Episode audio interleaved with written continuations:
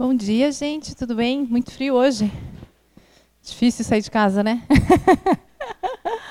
Bom, a gente está aqui em mais um encontro do Ensaio sobre Envelhecer. O Ensaios uh, é uma iniciativa do Centro de Referência do Idoso da Zona Norte, em parceria com a Revista Aptário, Hospital Santa Catarina e a SBGG São Paulo. A gente já está desde o começo do ano passado com essa, com essa ação. Ela acontece mensalmente, sempre na terceira quarta-feira do mês. É, esse, é, hoje a gente, a gente vai ter dois convidados bem interessantes para falar sobre o mercado de trabalho, é, reinserção e novas oportunidades. Eu vou ler rapidamente o currículo deles e eu vou pedir para vocês subirem aqui. É, a Renata Orsi Bulgheroni, falei certo?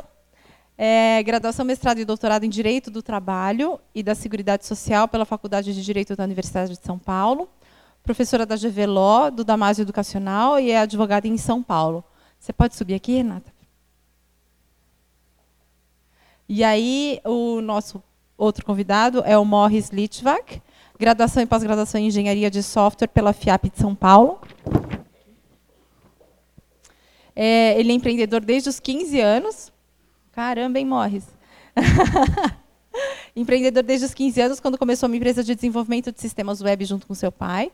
Após vender a empresa em 2012 e deixá-la em 2014, criou o projeto Conectando Gerações, que ele vai contar um pouquinho depois aqui. E em 2015, após custar, é, cursar Gestão e Inovação no Anami Institute, a Money Institute, passou a aprofundar-se cada vez mais no tema da longevidade e lançou sua startup Maturi Jobs, que oferece um novo serviço a ajudar pessoas acima de 50 anos a encontrar uma nova ocupação ou recolocação no mercado de trabalho, tanto em empresas quanto de forma autônoma. Morri, você pode subir aqui para a gente começar? Quem aqui já veio no ensaios? Bastante gente. É... Vou tentar aqui. Para quem é a primeira vez que está vindo, o objetivo dos ensaios é sair um pouco da discussão é, saúde e doença. Toda vez que a gente fala de envelhecimento, a gente associa com a questão da doença. E o que a gente quer trazer aqui são debates que fujam dessa questão. Então, a gente já discutiu outros temas aqui, já discutimos mídia, já discutimos é, economia, já discutimos moradia, já discutimos sexualidade. Então, a gente tem uma, uma variedade de temas aqui que torna a discussão do envelhecimento mais rica. Quem não conseguiu, quem tem algum amigo que não conseguiu vir, vai estar sendo, vai ter podcast, né? Depois. E as, os outros encontros que a gente já teve estão no Facebook do Crinorte. A gente faz a transmissão live, então dá para assistir. Então vamos começar?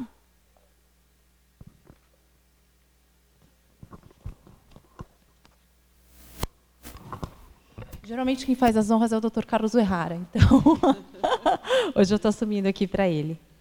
É... Renata Morris, é um prazer ter vocês aqui, muito legal. Eu, acho, eu até estava conversando com a Renata, acho que eles são os convidados mais novos que a gente teve em um ano, de, em um ano e tanto de, de iniciativa. Então é, é, interessante ver, ouvir a, a, perspectiva de vocês sobre os temas que a gente vai falar aqui. É, Morris, queria que você me contasse um pouquinho de, do Conectando Gerações e como que a coisa foi evoluindo para o Maturi Job, só para a gente né, começar a discussão e aí eu tenho algumas perguntas para fazer para vocês, depois eu queria ouvir um pouquinho de você também. Tá bom. Bom, bom dia a todos. É, obrigado de novo pelo convite, é um prazer e uma honra estar aqui. Então, o, o projeto que, eu, que, que, deu origem né, ao atual Maturi Jobs, esse Conectando Gerações, que eu que até foi quando a gente se conheceu, né, exato, né, quando exato. eu estava ainda trabalhando nisso em 2014, é, eu comecei foi, foi muito influência da história da minha avó, que trabalhou até os 82 anos, uma pessoa super ativa. É, e aí, um dia indo para o trabalho, ela se machucou, parou de trabalhar de uma hora para outra, passou a ficar em casa o dia inteiro sem fazer nada, e aí a saúde dela se deteriorou muito rápido. E, juntando a isso, um trabalho voluntário que eu fiz numa LPI, bem antes, 2011, é, onde eu comecei realmente a me sensibilizar com o fato de lá terem pessoas com histórias de vidas incríveis e que não passavam isso para frente, que ficavam lá também o dia inteiro vendo TV, sem nada para fazer. E aí no começo de 2014, é, eu tive um insight a partir de um, um projeto do CNA que colocava jovens para conversarem com idosos que moravam no, numa casa de repouso nos Estados Unidos via internet para treinar inglês. E aí, na, na época, esse projeto fez muito sucesso, bombou, ganharam prêmios.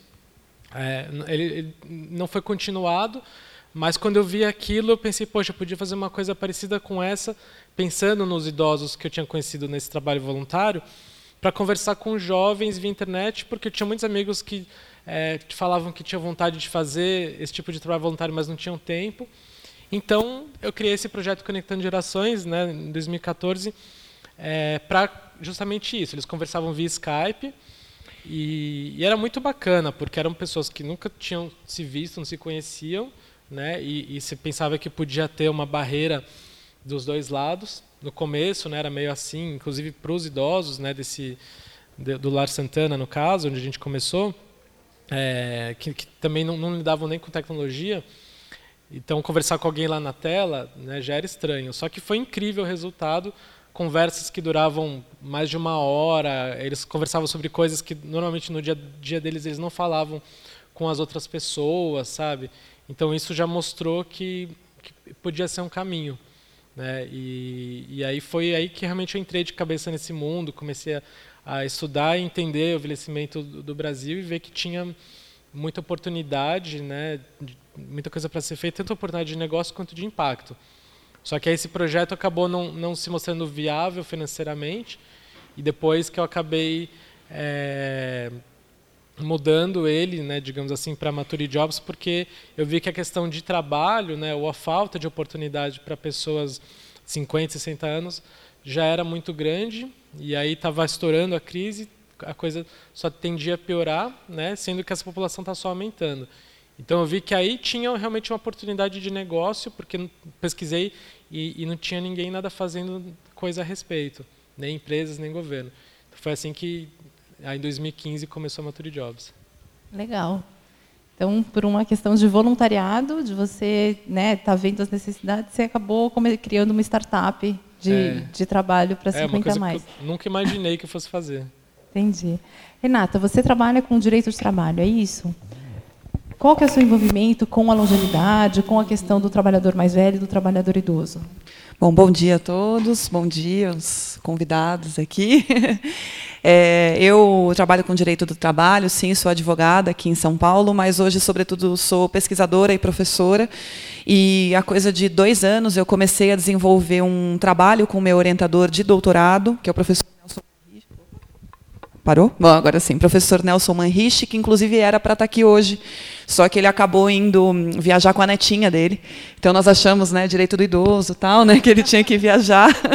e ele me, me mandou no lugar dele para eu falar um pouco. A gente desenvolve um projeto é, fazendo um estudo sobre como o direito do trabalho tutela o idoso e a inserção do idoso no mercado, porque hoje já existem estudos, nós estávamos até conversando, de que o idoso laboral é aquela pessoa já entre 45 e 50 anos, já é uma pessoa que tem muita dificuldade de conseguir emprego. E o nosso objetivo foi estudar como que o direito do trabalho tutela essas pessoas. E nós acabamos descobrindo que, na verdade, ele não tutela, porque nós temos várias regras de não discriminação na Constituição, na CLT, em leis esparsas, só que essas regras não são respeitadas. E muitas vezes a jurisprudência não reconhece existir efetivamente uma discriminação em face do idoso. E então, depois desse nosso estudo, nós resolvemos propor um projeto de lei que hoje está tramitando. Na verdade, nós apresentamos a sugestão de projeto de lei no Senado, estamos aguardando ainda a aprovação ou melhor, que algum senador compre a nossa ideia para apresentar o projeto de é, obter ou de promover uma sanção premial para as empresas que aceitem pessoas com mais de 60 anos nos seus quadros. E essa sanção seria a isenção de contribuições previdenciárias. Só que nós ainda encontramos muita resistência. Eu estava comentando com o Morris, a gente teve um, uma primeira derrota no início deste ano, lá no Senado, porque é aquele velho argumento de que se nós retirarmos contribuições previdenciárias, já estamos em crise da Previdência, se retirarmos contribuições previdenciárias dessas pessoas, a crise vai aumentar ainda mais, o rombo na Previdência vai aumentar ainda mais. Então, é, nós não desistimos, nós estamos tentando ainda, mas está difícil, porque porque tem que ter uma mudança de mentalidade ainda, né, da população. Mas então esse, em síntese, esse é o meu envolvimento hoje. Legal, muito interessante, muito necessário, né? Você está falando, eu queria só, queria começar agora com, com as minhas perguntas. Você está falando um pouquinho de que o idoso já começa, o idoso no mercado de trabalho já começa com 45 anos. Sim, sim, 45 anos a gente já vê uma dificuldade maior de encontrar postos de trabalho disponíveis e até muito em razão de alguns mitos. Nós estávamos conversando sobre esses mitos, por exemplo, ah, o idoso é mais caro ou a pessoa com mais idade, não necessariamente idosa, é mais cara. E não é verdade por que uhum. ela seria mais cara? Né? Também, ah, se eu contratar alguém com mais de 50 anos, essa pessoa tem estabilidade, porque ela está em vias de se aposentar. E é mentira. Também não tem nada na legislação que assegure estabilidade ao pré-aposentado. Realmente tem algumas convenções coletivas que asseguram, mas é só normalmente durante um ano antes da aposentadoria. Então, mas existem muitos mitos, muitas dúvidas e as pessoas acabam não contratando. Então, por isso que o, o trabalho que o Morris desenvolve é excepcional, porque é tentar conscientizar as pessoas de que são mitos, na verdade. E a nossa grande preocupação agora é com a reforma da Previdência. Porque, vindo a reforma da Previdência, nós vamos ter que segurar as pessoas no mercado Exato. até 65 anos ou 62, homem e mulher. Então, essa é a nossa grande preocupação hoje. Uhum. Morris, na sua plataforma, você imagina quantas pessoas você tem cadastrada?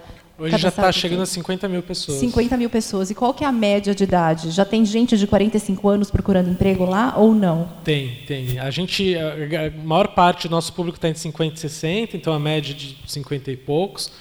Nossa comunicação é toda 50 a mais, sempre foi. Tá. Mas a gente não proíbe que quem tem menos de 50 se cadastre. Então, diariamente a gente recebe mensagem de pessoas falando: ah, tenho 46, tenho 48 anos, posso me cadastrar?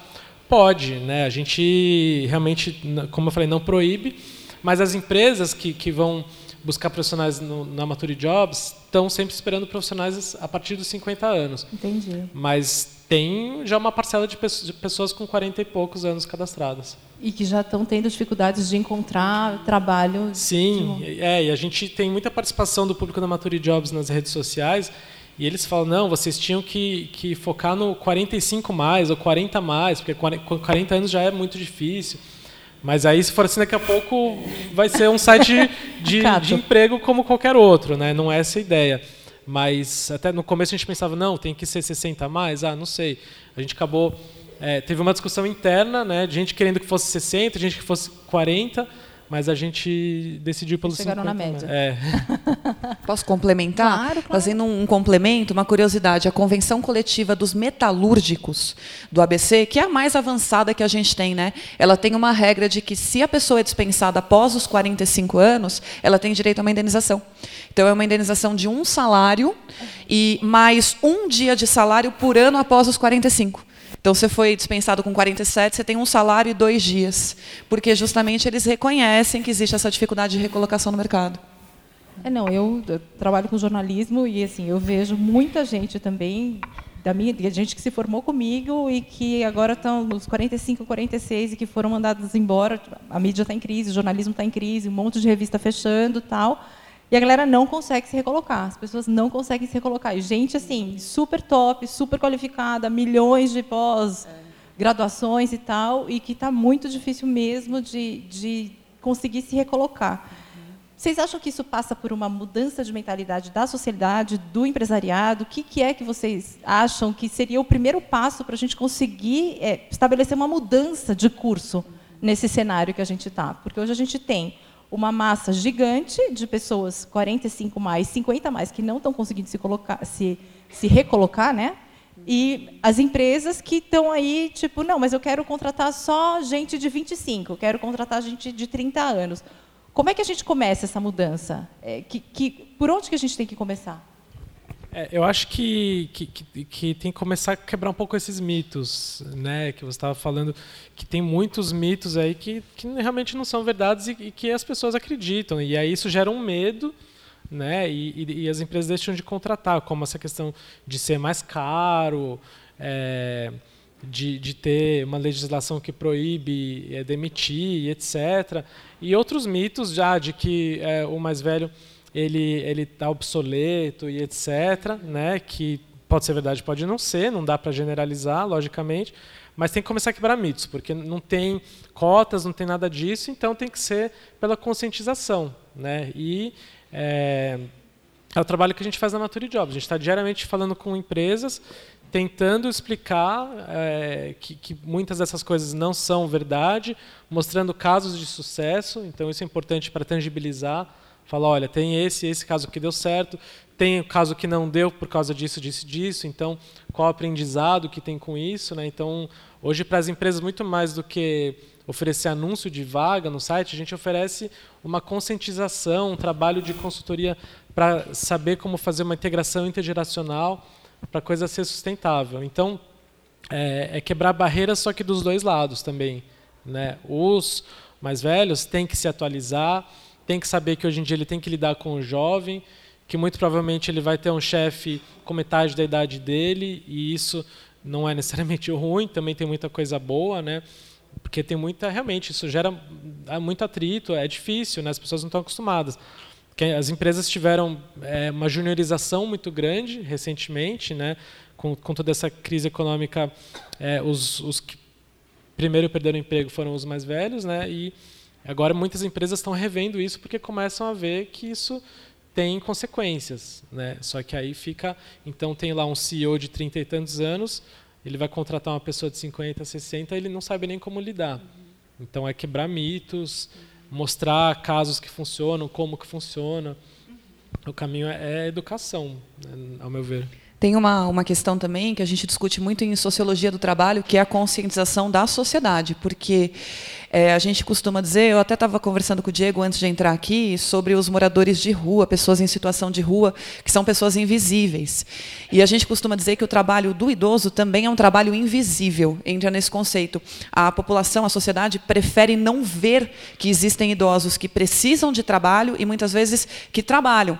Por exemplo, quantos idosos a gente não encontra que estão vendendo coisa em farol, que estão pedindo dinheiro em farol? Isso é um trabalho. E às vezes a gente não vê com essa ideia de que ah, tem que ser jovem, tem que ser brilhante, tem que crescer na carreira, às vezes a gente se esquece de que os idosos já cresceram na carreira, já estão à frente. Então, tem um sociólogo do trabalho, Ricardo Antunes, que fala muito disso. O trabalho do idoso como um trabalho invisível. É muito interessante também. Então, uma mudança de mentalidade nossa mesmo também.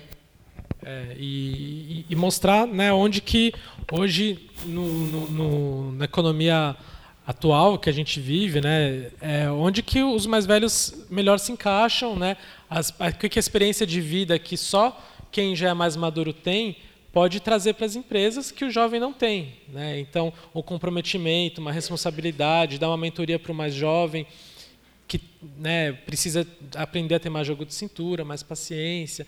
Então, mostrar para as empresas quais são os caminhos também muitas vezes esses idosos são arrimo de família, sim. né? São eles sim, que estão sustentando tipo os filhos, os netos e mantendo todo mundo na escola e trazendo comida para casa. Morre, você mencionou a questão das cotas. Queria saber qual que é a tua opinião sobre cotas. e depois, Renato, eu queria ouvir.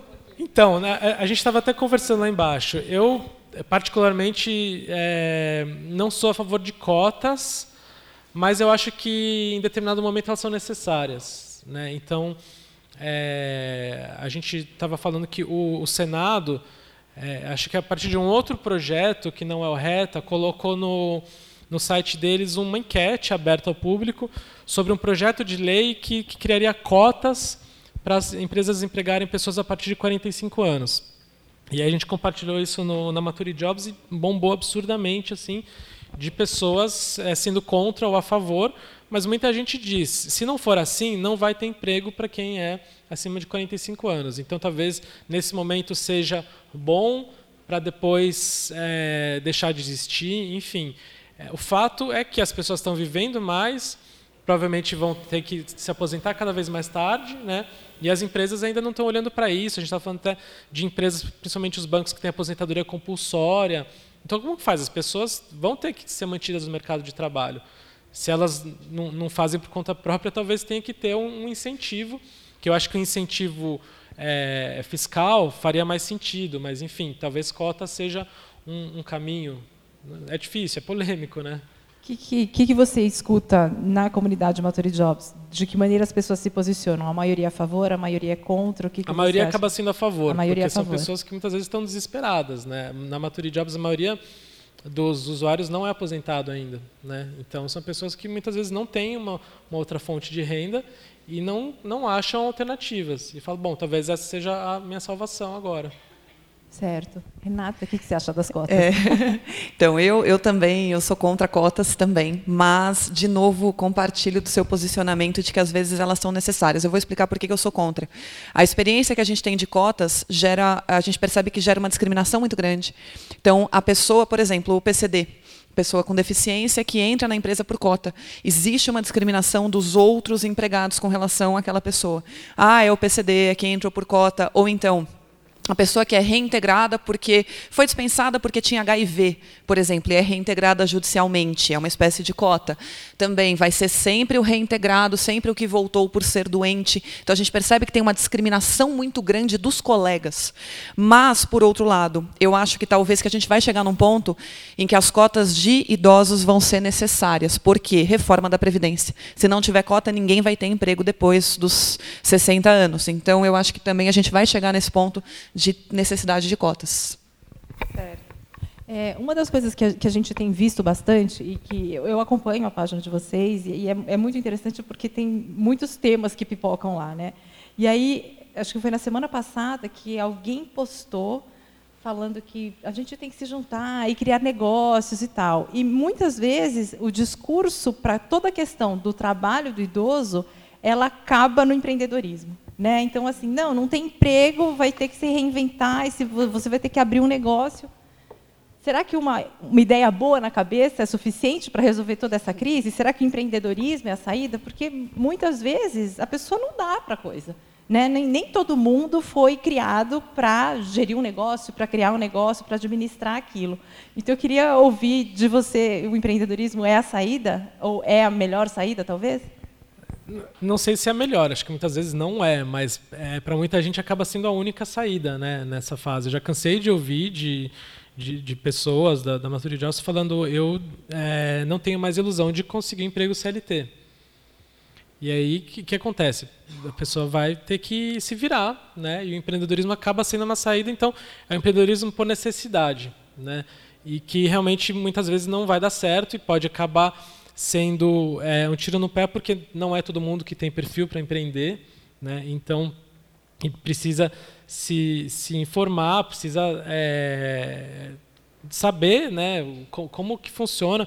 Muita gente, é, né, principalmente é, mais maduras, acham que muitas vezes empreender é abrir uma franquia de alguma coisa, né? E hoje em dia, com o mundo digital, você consegue fazer é, negócios sem investir nada praticamente. Então, na Mature Jobs hoje a gente tem investido muito em, em, em, em trazer esse tipo de informação, né? em, em trazer desenvolvimento e qualificação para as pessoas que querem se virar, mas aí não é simplesmente empreender, é muitas vezes virar um, um, um consultor, um prestador de serviço individual, que lógico é uma forma de empreendedorismo, mas não é aquela visão de abrir uma empresa, criar um negócio e etc e mostrar onde que, que, que estão os caminhos. Então, o Sebrae tem né, muita coisa bacana, a gente tem, tem trazido especialistas para falar desde empreendedorismo, atualização tecnológica, até economia compartilhada, por exemplo, que traz um milhão de opções para as pessoas poderem começar a, a, a, testar novas formas, novas alternativas. Então,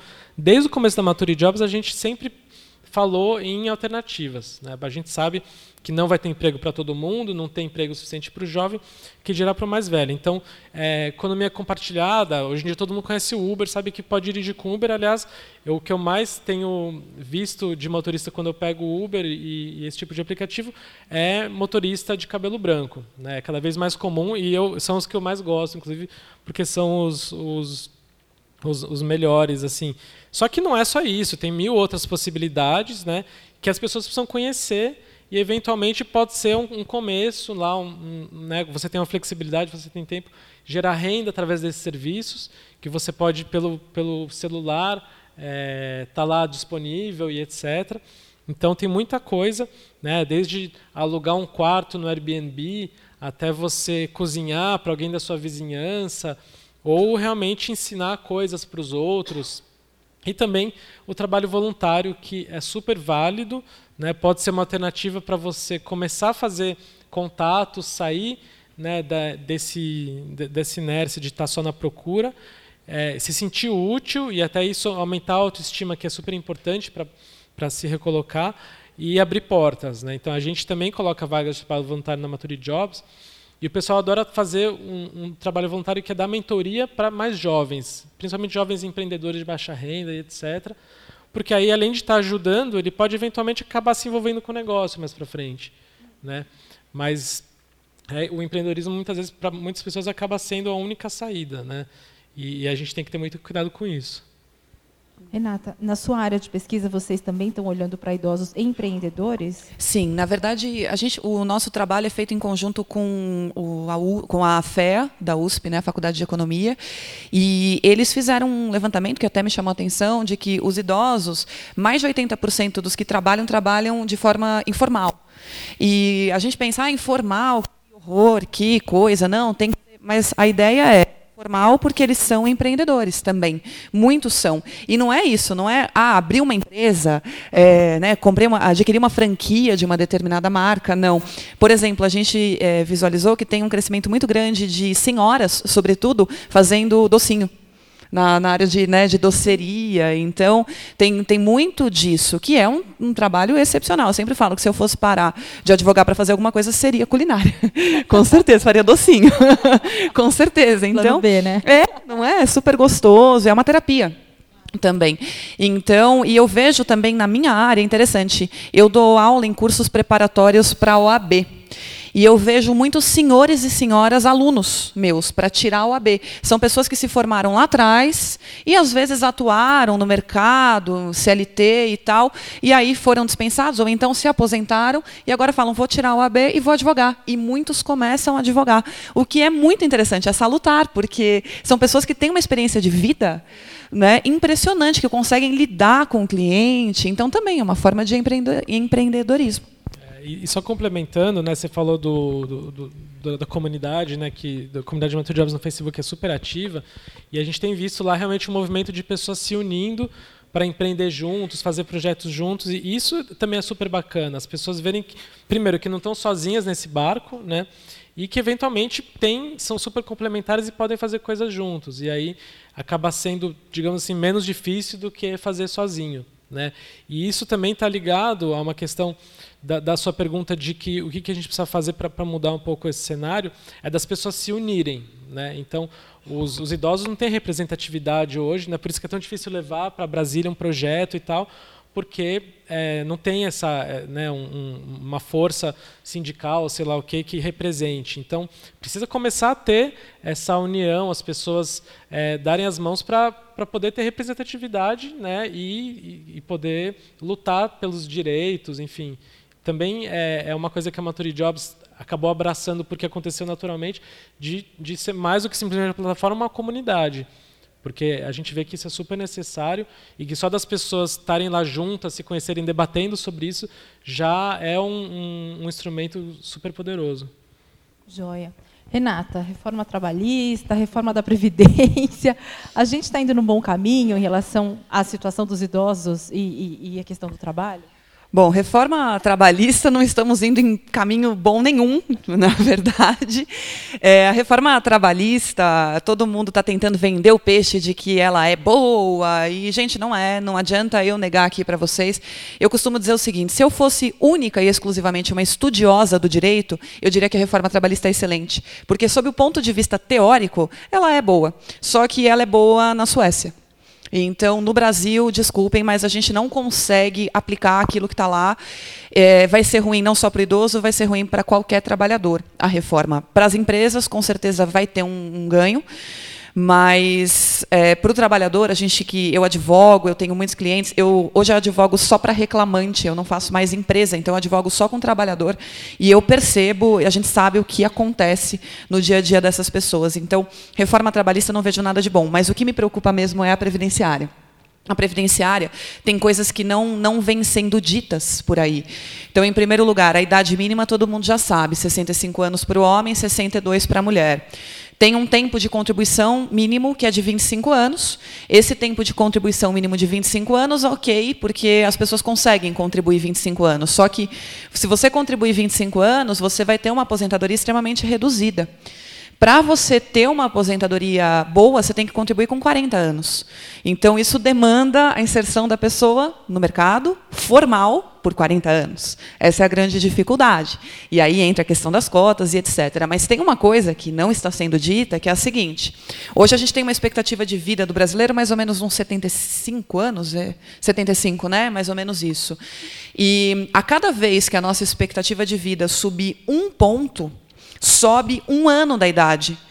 Então, hoje a gente tem 75, 65 anos. Quando subir para 76, vai subir para 66. Isso não está sendo dito. Então, muitas pessoas estão defendendo a reforma da Previdência sem conhecer. Eu penso hoje, então, mostrando a idade, hoje eu tenho 32 anos. Eu vou me aposentar provavelmente com 75, 76. Se a gente conseguir a projeção que está sendo feita. Então, é, quando eu for me aposentar, a minha idade mínima vai ser de 75 anos. Isso, me desculpe, é inviável. De novo, se estivéssemos na Suécia, eu acho que faria todo o sentido, mas não é o caso. E nós comentamos do rural também. Uh, nós temos um grande contingente de idosos que trabalham no campo, até por uma questão cultural mesmo, de continuar trabalhando. E o rural hoje se aposenta mais cedo, cinco anos. Isso cai com a reforma. A reforma equipara o rural ao urbano. Minha avó foi rural. E eu vejo como isso é inviável. Minha avó, com 60 anos, tinha um câncer de pele que a impedia de sair de casa, de tão grave que era. E, enfim, parece que os nossos governantes desconsideram todas essas variáveis. Então, eu, eu tenho muito medo, graças a Deus ela está parada, a reforma, lá no Congresso, mas eu tenho muito medo de da nossa, o que vai acontecer se isso for aprovado. Posso aproveitar para perguntar, a questão da terceirização pode ser uma, uma saída boa? Olha, terceirização, se a gente pensar sobre esse viés, sim, pode ser uma saída boa, porque a, a empresa, podendo terceirizar a atividade fim, a tendência é que ela consiga contratar mais pessoas, né? Mas o problema, o que, me, o que me preocupa é a qualidade do trabalho dessas pessoas. Porque não existe, por exemplo, previsão na reforma de que o terceirizado tem que ganhar o mesmo salário do interno. Então, é possível hoje pegar pessoas que ganham 4 ou 5 mil reais, dispensar e contratar terceirizados ganhando mil. Então, essa, essa é a nossa grande preocupação da terceirização. Mas no que tange a colocação de pessoas no mercado, pode ser que tenha um aumento, sim, porque vai ficar mais barato para a empresa. O problema é a qualidade. Né? É. tipo, deixa eu tomar um ar aqui. É. Bom, é, falando de iniciativas, algumas empresas elas estão né, se mexendo, se mobilizando. Todo mundo, não sei quem que assistiu aquele filme O Senhor Estagiário. Sim. Todo mundo assistiu? Se não assistiu, tem que assistir. É, vale a é pena. Bem, é bem interessante. E aí teve até uma agência aqui no Brasil, né, que lançou um programa, contratou e a, contratou um, um, acho que ele tem 60 e tantos anos, né? Foi ser estagiário da agência, depois ele até foi contratado como como parte da equipe. Foi, mas já foi demitido. Já foi demitido? Quer dizer, pediu demissão. Né? Conheci ele.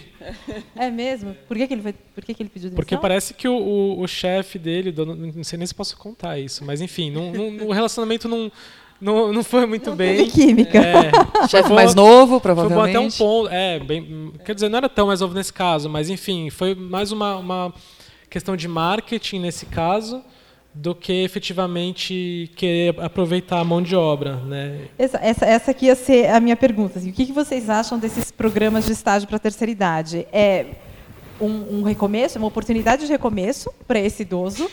É uma subutilização de habilidades que esse idoso acumulou a vida toda? Ou é uma jogada de marketing? Que, que... É, então, acho que pode ser as duas coisas, né? As, as três coisas. É, eu, eu vejo como uma oportunidade muito legal, porque hoje a gente tem aí empresas super tecnológicas que tem muita gente de 60 anos que está super aberta a aprender é, coisas novas e, e, talvez essa seja uma boa saída para isso. Né? A gente tem casos emblemáticos até do, do, do Liu, que era da, fundador da agência Liu Lara, uma das maiores agências de publicidade do país. Ele foi por um tempo...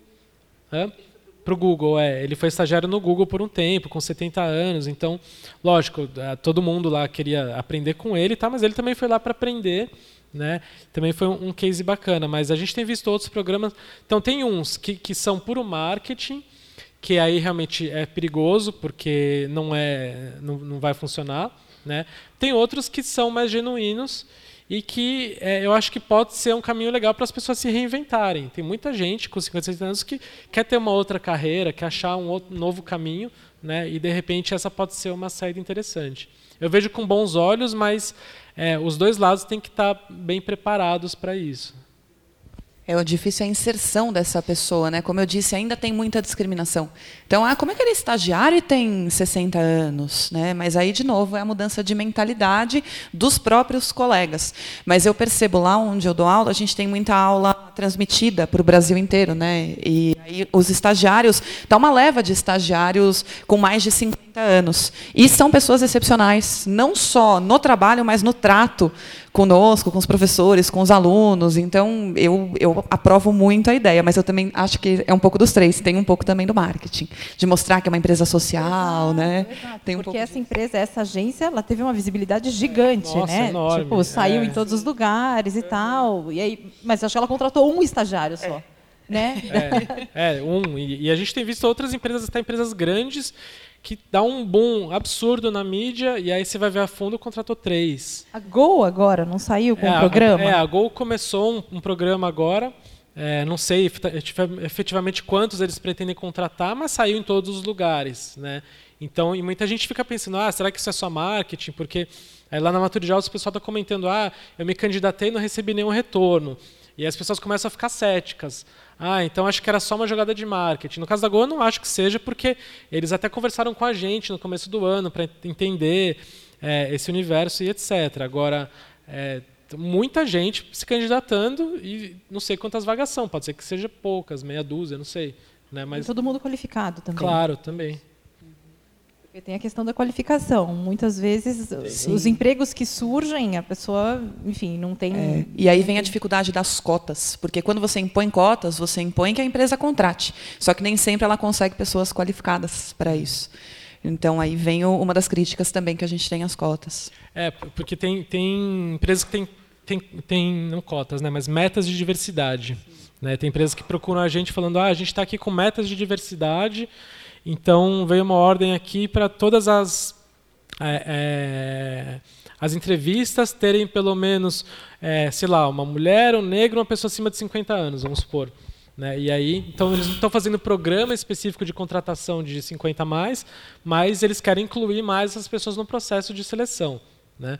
É, só que também é uma coisa que está vindo por, por uma ordem, né? não é que realmente eles estão querendo fazer isso. Então a gente tem que.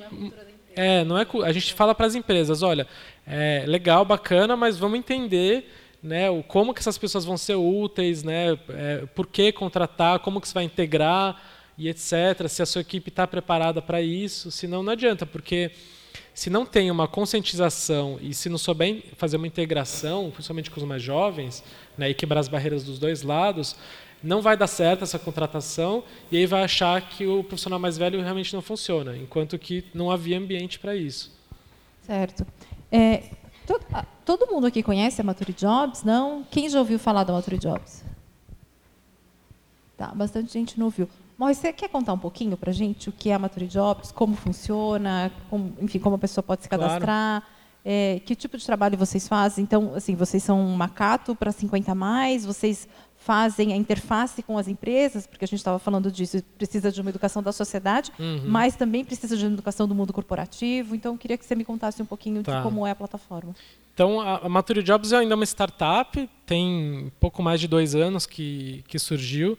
E por ser uma startup, a gente está sempre se reinventando, tentando achar o, o modelo de negócio mais viável né, até hoje. Então, hoje quem entra lá vê muito um site de emprego para pessoas acima de 50 anos, mas não é, é, isso ou só isso que a gente é. A gente tem lá vagas que as empresas postam as pessoas se candidatam, mas a gente também faz esse trabalho com as empresas. Isso é uma coisa mais recente porque a gente foi é, acompanhando as contratações e vendo o que, que funcionava e o que, que não funcionava. A gente viu que realmente as empresas precisam de um treinamento, precisam passar por essa integração, conscientização e etc. Então a gente, na conversa com as empresas, a gente está focando muito nisso, né, até porque é, ela pode contratar por Cato, LinkedIn, por vários outros lugares, mas é, a gente pode dar essa visão para ela sobre o que é esse profissional, como contratar e, e como saber utilizar essa mão de obra, né? É, e do, do, lado do candidato, né, as pessoas não, não pagam nada para se cadastrar, então podem se candidatar às vagas livremente, é, o que também faz com que pessoas se, se candidatem para todo tipo de vaga e às vezes está fora do perfil. Isso também acaba sendo um problema, porque gera uma frustração para a pessoa, a empresa reclama que está fora do perfil e etc. Então, é uma educação dos dois lados que a gente tem que fazer. E a gente, desde o começo, a gente tem, tem procurado desenvolver os 50 mais para ele, primeiro, ter é, as habilidades que precisam para ele se recolocar e também para ele achar alternativas por conta própria, seja empreender, seja fazer outras coisas. Então, desde o começo a gente fala de economia compartilhada, economia colaborativa, empreendedorismo, tecnologia, mostrando alternativas para que as pessoas pensem em outras possibilidades também. Não fiquem presas só no emprego, porque não adianta emprego ainda está né, é, tá muito escasso e vai ser sempre assim, né, é, independentemente do, do cenário econômico, o emprego formal em si né, tende a, a diminuir cada vez mais. Só que é uma geração que foi acostumada a trabalhar a vida inteira numa mesma empresa e etc. Então tem que quebrar um pouco né, essa, essa ideia. Então a gente já fez muita palestra, cursos, tanto presenciais quanto online. É, a gente está em São Paulo, então tudo que a gente faz presencial acaba sendo aqui. Mas desses 50 mil, a gente tem gente no Brasil inteiro já cadastrado. Então a gente tem feito bastante conteúdo online, desde artigos até coisas em vídeo, webinars e etc. Então, você ter uma ideia, em maio a gente fez, entre várias outras coisas, um webinar sobre economia compartilhada. Tinham 300 pessoas assistindo ao vivo. No YouTube já passou de mil visualizações. Então, a gente vê que tem muito interesse das pessoas nisso, porque é isso, as pessoas estão vendo que não adianta ficar é, só atrás do emprego. Né? Tem que, é, ou se atualiza muito bem e, e, tem que achar, tem que fazer também muito networking para se recolocar, ou vai é, achar alternativas porque não dá para ficar parado. Então a gente faz um pouco disso tudo, né? É, com, com o, que as pessoas mais buscam quando chegam na Mature Jobs são as vagas, mas o nosso foco hoje maior é em educar as empresas e os 50 mais para que as empresas, se forem contratar, façam isso de maneira sustentável e as pessoas que consigam é, não depender só de emprego, mas enfim se desenvolver para conseguir continuar ativas da forma que for. Como, assim, te falei que eu acompanho a página tal. Como é que você lida com a frustração das pessoas? Porque muitas vezes eu, eu vejo gente lá postando, falando, meu, mandei 50 currículos, não recebi uma resposta, ninguém falou nenhum e-mail de recebido obrigada sabe? Então, como é que você lida com. Porque, na verdade, você é uma pessoa bem pública, né? Porque as pessoas sabem quem você é e que, que você está por trás da plataforma. Então, eu queria saber como é que, como é que você faz para lidar com essa frustração, porque é uma coisa desesperadora. Você está lá, você está sem emprego, você tem conta para pagar, é, realmente não é fácil. E eu, eu faço questão de estar tá lá, de estar tá ativo, porque se a gente não está é, acompanhando né, os nossos usuários, a gente nunca vai saber quais são as dificuldades, as necessidades. E então eu acho que, que não é só bom como é necessário. Só que aí, lógico, tem realmente essa frustração, tem pessoas que ficam é, é, bravas porque não recebem retorno das empresas, que é a reclamação que, que mais tem. E a gente tenta explicar, olha, não depende de nós. A gente pede sempre para as empresas darem o retorno para os candidatos, mas isso depende das empresas. A partir do momento que a pessoa se candidatou, a empresa recebe lá o currículo dela e o contato é direto. A gente não, não intermedia mais. A não ser casos específicos que a gente faça uma pré-seleção para a empresa e tal, que, que aí não é nem uma vaga. Né? Então depende da empresa ter essa disponibilidade, ter é, esse, essa forma de trabalhar e hoje, como as vagas estão muito concorridas, é, é realmente muito difícil para as empresas. Não estou querendo defender isso, muito pelo contrário, eu, eu, gostaria e acho que as empresas não só devem, como podem fazer isso, né? às vezes nem que seja uma resposta automática, né? Para quem não foi selecionado, exato. ela poderia fazer e a gente tem estudado como a gente pode ajudar as empresas nesse sentido, mas tem empresas que falam é inviável, eu recebo aqui centenas de currículos e eu só falo com quem realmente eu for selecionar para entrevista, né? E aí a gente vê que existe uma ansiedade enorme das pessoas, porque é isso, tem pessoas que estão realmente desesperadas, né? E a gente totalmente compreende isso e por isso que a gente tenta é, dar uma acalmada e falar, olha, a gente entende, mas isso depende da empresa, a gente pede para que a empresa dê o retorno, a gente faz o possível, mas é, vai depender da boa vontade deles. Então, também é por isso que a gente tem ido cada vez mais para o desenvolvimento, para as pessoas não ficarem só batendo a cabeça procurando emprego, para as pessoas se atualizarem, é, fazerem networking, procurar alternativas, porque senão a frustração vai ser sempre grande, que o número de vagas é, é ínfimo perto do número de pessoas cadastradas, né? Uhum. Apesar de estar crescendo ainda é muito baixo. E não adianta, a gente está falando de uma questão de mudança de cultura dentro de um cenário econômico, político super complicado, então tem que ser realista, né? O emprego é, não vai ser a, saída talvez para a maioria dessas pessoas. Certo. Renata, você, mencionou que você hoje você advoga e você trabalha exclusivamente com o trabalhador, você parou de trabalhar com as empresas. Mas eu queria ver, assim, com você, se, da experiência que você teve com empresas, você viu exemplos de boas iniciativas de empresas que, de alguma maneira, conseguiram desenvolver bons programas para acolher essa população 50 mais, 45 mais? Por exemplo, o Sebrae, eles, eles lançaram agora o programa Senhor Orientador, né? Uhum que é super interessante, que eles trouxeram é, é, idosos que trabalhavam com o sistema bancário tal, para orientar novos empreendedores, é isso, né? Então eu queria saber se você tem exemplos de empresas que você, que você achou que fizeram um bom trabalho ou que começaram bons programas nesse sentido. É, então, eu, eu trabalhei muito tempo com, com empresas, agora que eu, que eu mudei o meu viés, mas assim, é, o cenário, pelo menos do que eu vejo, eu sempre trabalhei com grandes empresas. E as grandes empresas, acho que o único exemplo que eu tive foi a Gol, efetivamente. A Gol é uma empresa que sempre se preocupou é, muito com cotas, sobretudo, e também com inserção do, do idoso. Interessante que ele sempre, é, mas nunca num programa específico, ele sempre procurou é, pessoas mais qualificadas para determinados cargos. E, mas nunca assim, desenvolvendo um programa, eu nem sabia que eles estavam desenvolvendo agora esse programa específico. Porque o restante das empresas é o contrário. Infelizmente, é o contrário. Não existe política de inserção. Em muitas políticas, em muitas empresas existe, inclusive, política de aposentadoria compulsória sobretudo bancos, né, como nós estávamos conversando. Eu até comentei, o meu pai foi bancário a vida inteira, hoje está aposentado, ele se aposentou aos 53 anos. E eu, outro dia comentando, hoje ele está com 60. E outro dia comentando com ele, pai, você viu, né, reforma, você estaria trabalhando até hoje. Ele falou, não, eu estaria desempregado, porque o banco já teria me mandado embora. Então a gente vê o contrário. Inclusive eu tenho vários casos no escritório de dispensa discriminatória de pessoas com mais de 45 anos. Vários casos é de grandes empresas. E, normalmente, a gente não consegue provar, infelizmente. E tem uma moda agora também, que é um pouco assustadora, é, de convenções coletivas de trabalho, em que o sindicato prevê a dispensa preferencial de pessoas aposentadas. Então, se tiver que dispensar, tem uma relação. Quem vai primeiro? Os aposentados depois os outros. O que deveria ser o contrário, porque a pessoa mais jovem tem mais, mais facilidade de colocação no mercado. Mas não, eles colocam primeiro os aposentados. E aí a gente vai discutir na Justiça do Trabalho esse tipo de cláusula e normalmente a gente perde. Normalmente se reconhece que é uma cláusula válida. E aí eu percebo também quanto a nossa Justiça do Trabalho está dissociada da realidade. Porque às vezes o juiz, ele tem estabilidade dele, ele nunca precisou ir atrás do emprego, aquela coisa. Então para ele é normal, não, manda primeiro embora o que está aposentado, porque ele já tem aposentadoria. O jovem não, o jovem ainda tem muito que construir. Então é muito difícil na Justiça do Trabalho a gente ter um amparo contra essas políticas negativas de empresa.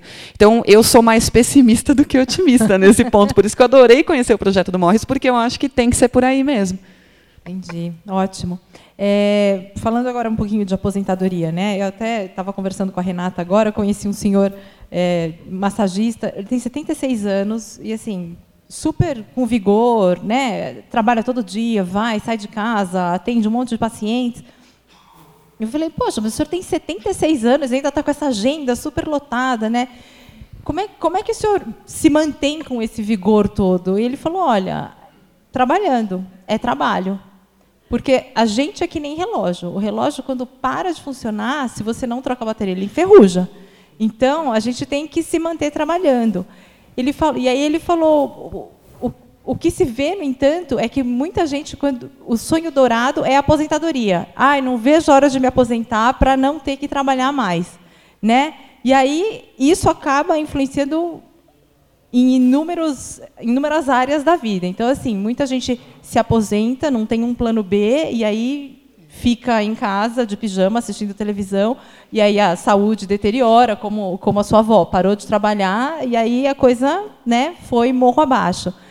É, a gente está vendo uma mudança de perspectiva sobre a aposentadoria. Então, a aposentadoria deixou de ser o sonho dourado. Agora todo mundo quer continuar trabalhando. Como é que é isso? Parece que sim, né? Não sei. Por exemplo, quando eu converso com, com, com os meus amigos da minha idade, todo mundo fala, eu não, não penso em parar nunca, assim, não, e eu também, eu, eu já sei que eu, eu não, é, não não dependo, assim, não não não, não tenho a, a ilusão de depender de uma aposentadoria de um de um INSS, então é, sempre me preocupei em ter um, fazer uma aposentadoria privada, só que mesmo assim eu não me vejo parando e acho que o jovem hoje em dia também não. Mas é a nossa geração. A né, nossa geração. Assim, é. É. E aí, os, os, os, matures, né, a gente tem visto o seguinte: tem ainda muita gente que está é, tá querendo se, se aposentar porque tem esse sonho antigo de é, ah, não, porque agora eu vou descansar, não sei o quê. Só que aí, se, se é uma aposentadoria que não teve um planejamento financeiro, não vai curtir a aposentadoria, né, porque a, a, o custo de vida aumenta, então provavelmente a qualidade de vida vai, vai cair, ela não vai conseguir aproveitar como ela achava. Né? Então tem muita gente que acaba querendo, às vezes, é, já aposentado, vai querer voltar para o mercado de trabalho para complementar essa aposentadoria, que é, é, é, super comum, é que a gente mais tem visto, mas também para não ficar parado. Né? É muito comum caso de é, divórcio de pessoas que, que se aposentam porque o casal não está acostumado a ficar o dia inteiro em casa junto. Né? Então a gente eh, já viu já vi vários casos desse tipo e realmente é isso. É, quando eu, eu, pego o motorista mais velho de Uber, é, tem, tem uns que falam não, porque se não era isso, não tinha mais o que fazer, estou precisando de renda. E outros que falam assim, não, porque assim pelo menos eu não fico em casa o dia inteiro. Aqui eu conheço gente, etc. Né? Então tem, tem muito isso. Pessoa que não quer ficar parada porque vê que depois, sei lá, de um, dois anos de aposentado, começa a, a ficar louco, não, né, quer voltar a se sentir útil, e tem os que querem como complemento de renda, precisam. Né? O, eu vou falar do meu pai de novo. Meu pai, o grande sonho dele sempre foi se aposentar. É Aí aposentou muito jovem, né? Um ano depois, não, não aguento mais, não aguento mais. Adivinha, se formou agora, acabou de se formar em filosofia. Foi fazer faculdade. E a mesma coisa minha mãe. Minha mãe é formada também em direito, tinha, tinha passado na UAB, mas nunca tinha atuado porque foi funcionária pública a vida inteira. Se aposentou, começou a ficar meio, meio depressiva ficou depressiva, porque trabalhou muito, foi fazer curso de psicanálise, não deu certo, aí eu não tive dúvida, falei, mãe, vem advogar comigo. Então ela advoga comigo, faz três anos que ela é minha sócia no escritório, e eu sinto isso, se eu não trouxesse minha mãe para trabalhar comigo, ela estaria já, sabe, depressiva, porque às vezes ela fala, ah, eu não tenho nada para fazer, então é complicado. Então eu sinto que essas pessoas já da, da, geração dos nossos pais já estão querendo buscar mais. Mas eu falo que esse é o mundo cor-de-rosa, né? que são pessoas que pararam de trabalhar e se aposentaram e voltaram a trabalhar não porque precisam, mas porque sim, querem. Sim, sim. O que me preocupa é o outro, que precisa trabalhar e aí não encontra um emprego. Esse que eu acho que é, o objeto da nossa preocupação maior, né, hoje. Sim, sim. Eu lembrei também do, do, do, caso da minha mãe, que foi a vida inteira advogada autônoma, então ela também não, não se preparou para ter uma, uma aposentadoria. É, e aí ela entrou num período de depressão por, por é, não ter praticamente mais cliente e também por não, não ter uma, uma aposentadoria, enfim, né, depender, de, outras coisas. É, e aí, recentemente, é, até por causa da Maturity Jobs, eu consegui um, um trabalho para ela que foi voluntário, que ela não ganhou nada, mas ela serviu como modelo para uma marca de roupa que está querendo vender para pessoas mais maduras. E ela adorou, ela amou, ela falou que foi o melhor dia da vida dela, porque além dela, né, fez toda uma, uma produção de maquiagem, ficou linda nas fotos, ela se sentiu super útil. Né? Então, para ela aquilo foi a glória. Agora ela quer é, seguir carreira como de modelo, modelo, modelo 50 mais, modelo 60 mais. né? Pode ser uma saída. Exato, a segunda carreira, né? Ou terceira carreira, sei lá. Vocês acham que essa vai ser a tendência? Todo mundo vai ter mais de uma carreira ao longo da vida? Ah, sim. Acho que nós já temos hoje, né? Eu sou advogado, sou professora, sou doceira nas horas vagas, né? Então, acho que é a tendência, né? É, com certeza, não tem a menor dúvida. É, Morris, as, as, as, queria só saber resultados de Maturity Jobs. Assim, quantas desses cadastrados que vocês têm, vocês conseguem recolocar? Você, tem esses números? A gente tem é, é, mais estimativa do que a gente tem alguns números que a gente sabe de fato. Só que, como eu falei, a partir do momento que a empresa coloca a vaga e começa a receber currículos, ela fala direto com os candidatos. Então, muitas vezes a gente não sabe se houve contratação ou não. Né? A gente não tem esse controle. Em alguns casos a gente fica sabendo pela empresa ou pelos candidatos, mas a maioria a gente não fica sabendo, né? Ou fica sabendo depois. Então, dos casos que a gente sabe, etc., a gente tem uma estimativa de que até agora foram mais ou menos 200 recolocações feitas diretamente pela plataforma. E aí eu digo diretamente porque, é, como eu falei, a gente foca em vários outros aspectos além do emprego. Né? Então a gente sabe de casos que a pessoa, depois de passar por um curso nosso lá de reinvenção, de autoconhecimento, etc., é, um mês depois conseguiu um trabalho numa startup que não foi via Mature Jobs, mas ele conseguiu se recolocar a partir de um, de um conteúdo nosso. Né? Então, a gente tem trazido muito isso e a gente sabe que tem muita gente que está se virando também dessa forma. Mas em números é isso. Hoje são. A plataforma online mesmo, apesar da Mature Jobs ser dois anos, o primeiro ano foi uma coisa mais manual, né, que a gente estava até testando o modelo. A plataforma tem pouco mais de um ano. Então, nesse pouco mais de um ano, for, foram. desculpa, pouco mais de 500 empresas que colocaram vagas. Né, e aí, como eu falei, vagas até de trabalho voluntário, mas a maior parte de, de trabalho remunerado, nem todos trabalhos formais mas, enfim, 500 e poucas empresas que colocaram vagas e que já receberam mais de 16 mil candidaturas, para você ter uma ideia. Então, é, a concorrência é grande. E, e, chegando agora a 50 mil pessoas cadastradas no Brasil todo, né?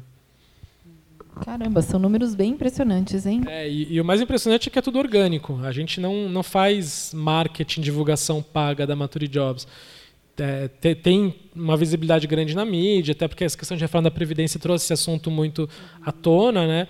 mas a gente vê que as pessoas, quando encontram Mature Jobs, é, é, acham que a, encontrou a solução, né? de tão desesperado que estava. A gente cansa de escutar pessoas falando, ah, porque nesses outros sites de emprego eu já mandei centenas de currículos e não recebi um, uma, um retorno para a entrevista, porque lá é, eu estou concorrendo com os jovens e etc. Então eu sei que eu não vou conseguir e aí desistem. Na Mature Jobs, é, não que seja fácil, mas lá pelo menos ele sabe que não tem um preconceito nas vagas, né? Que ou a vaga é para 50 mais ou para qualquer idade, né? Então as, existe muita indicação, muito boca a boca, porque as pessoas sabem que, que lá pode ser uma alternativa. E é até engraçado porque no começo né, dois anos atrás, quando eu explicava sobre a Mature Jobs que eu estava fazendo, principalmente nesse mundo de startup, que é muito jovem, né, é, as pessoas falam, nossa, mas por que, que você está fazendo isso? Né, você é jovem. Que... Aí eu tinha que contar toda a história.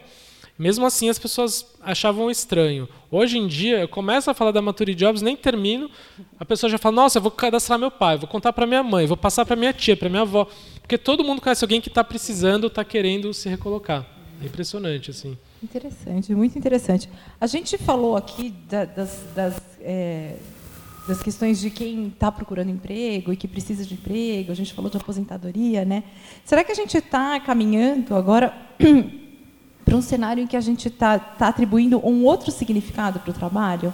Porque é, é, o que, é o que você, vocês dois estavam falando, né? A sua mãe foi funcionária pública a vida toda, putz, parou de trabalhar, ficou depressiva então, o trabalho não é só uma questão de ganha-pão. É, não, é, não é a grana que ela está precisando, é um propósito.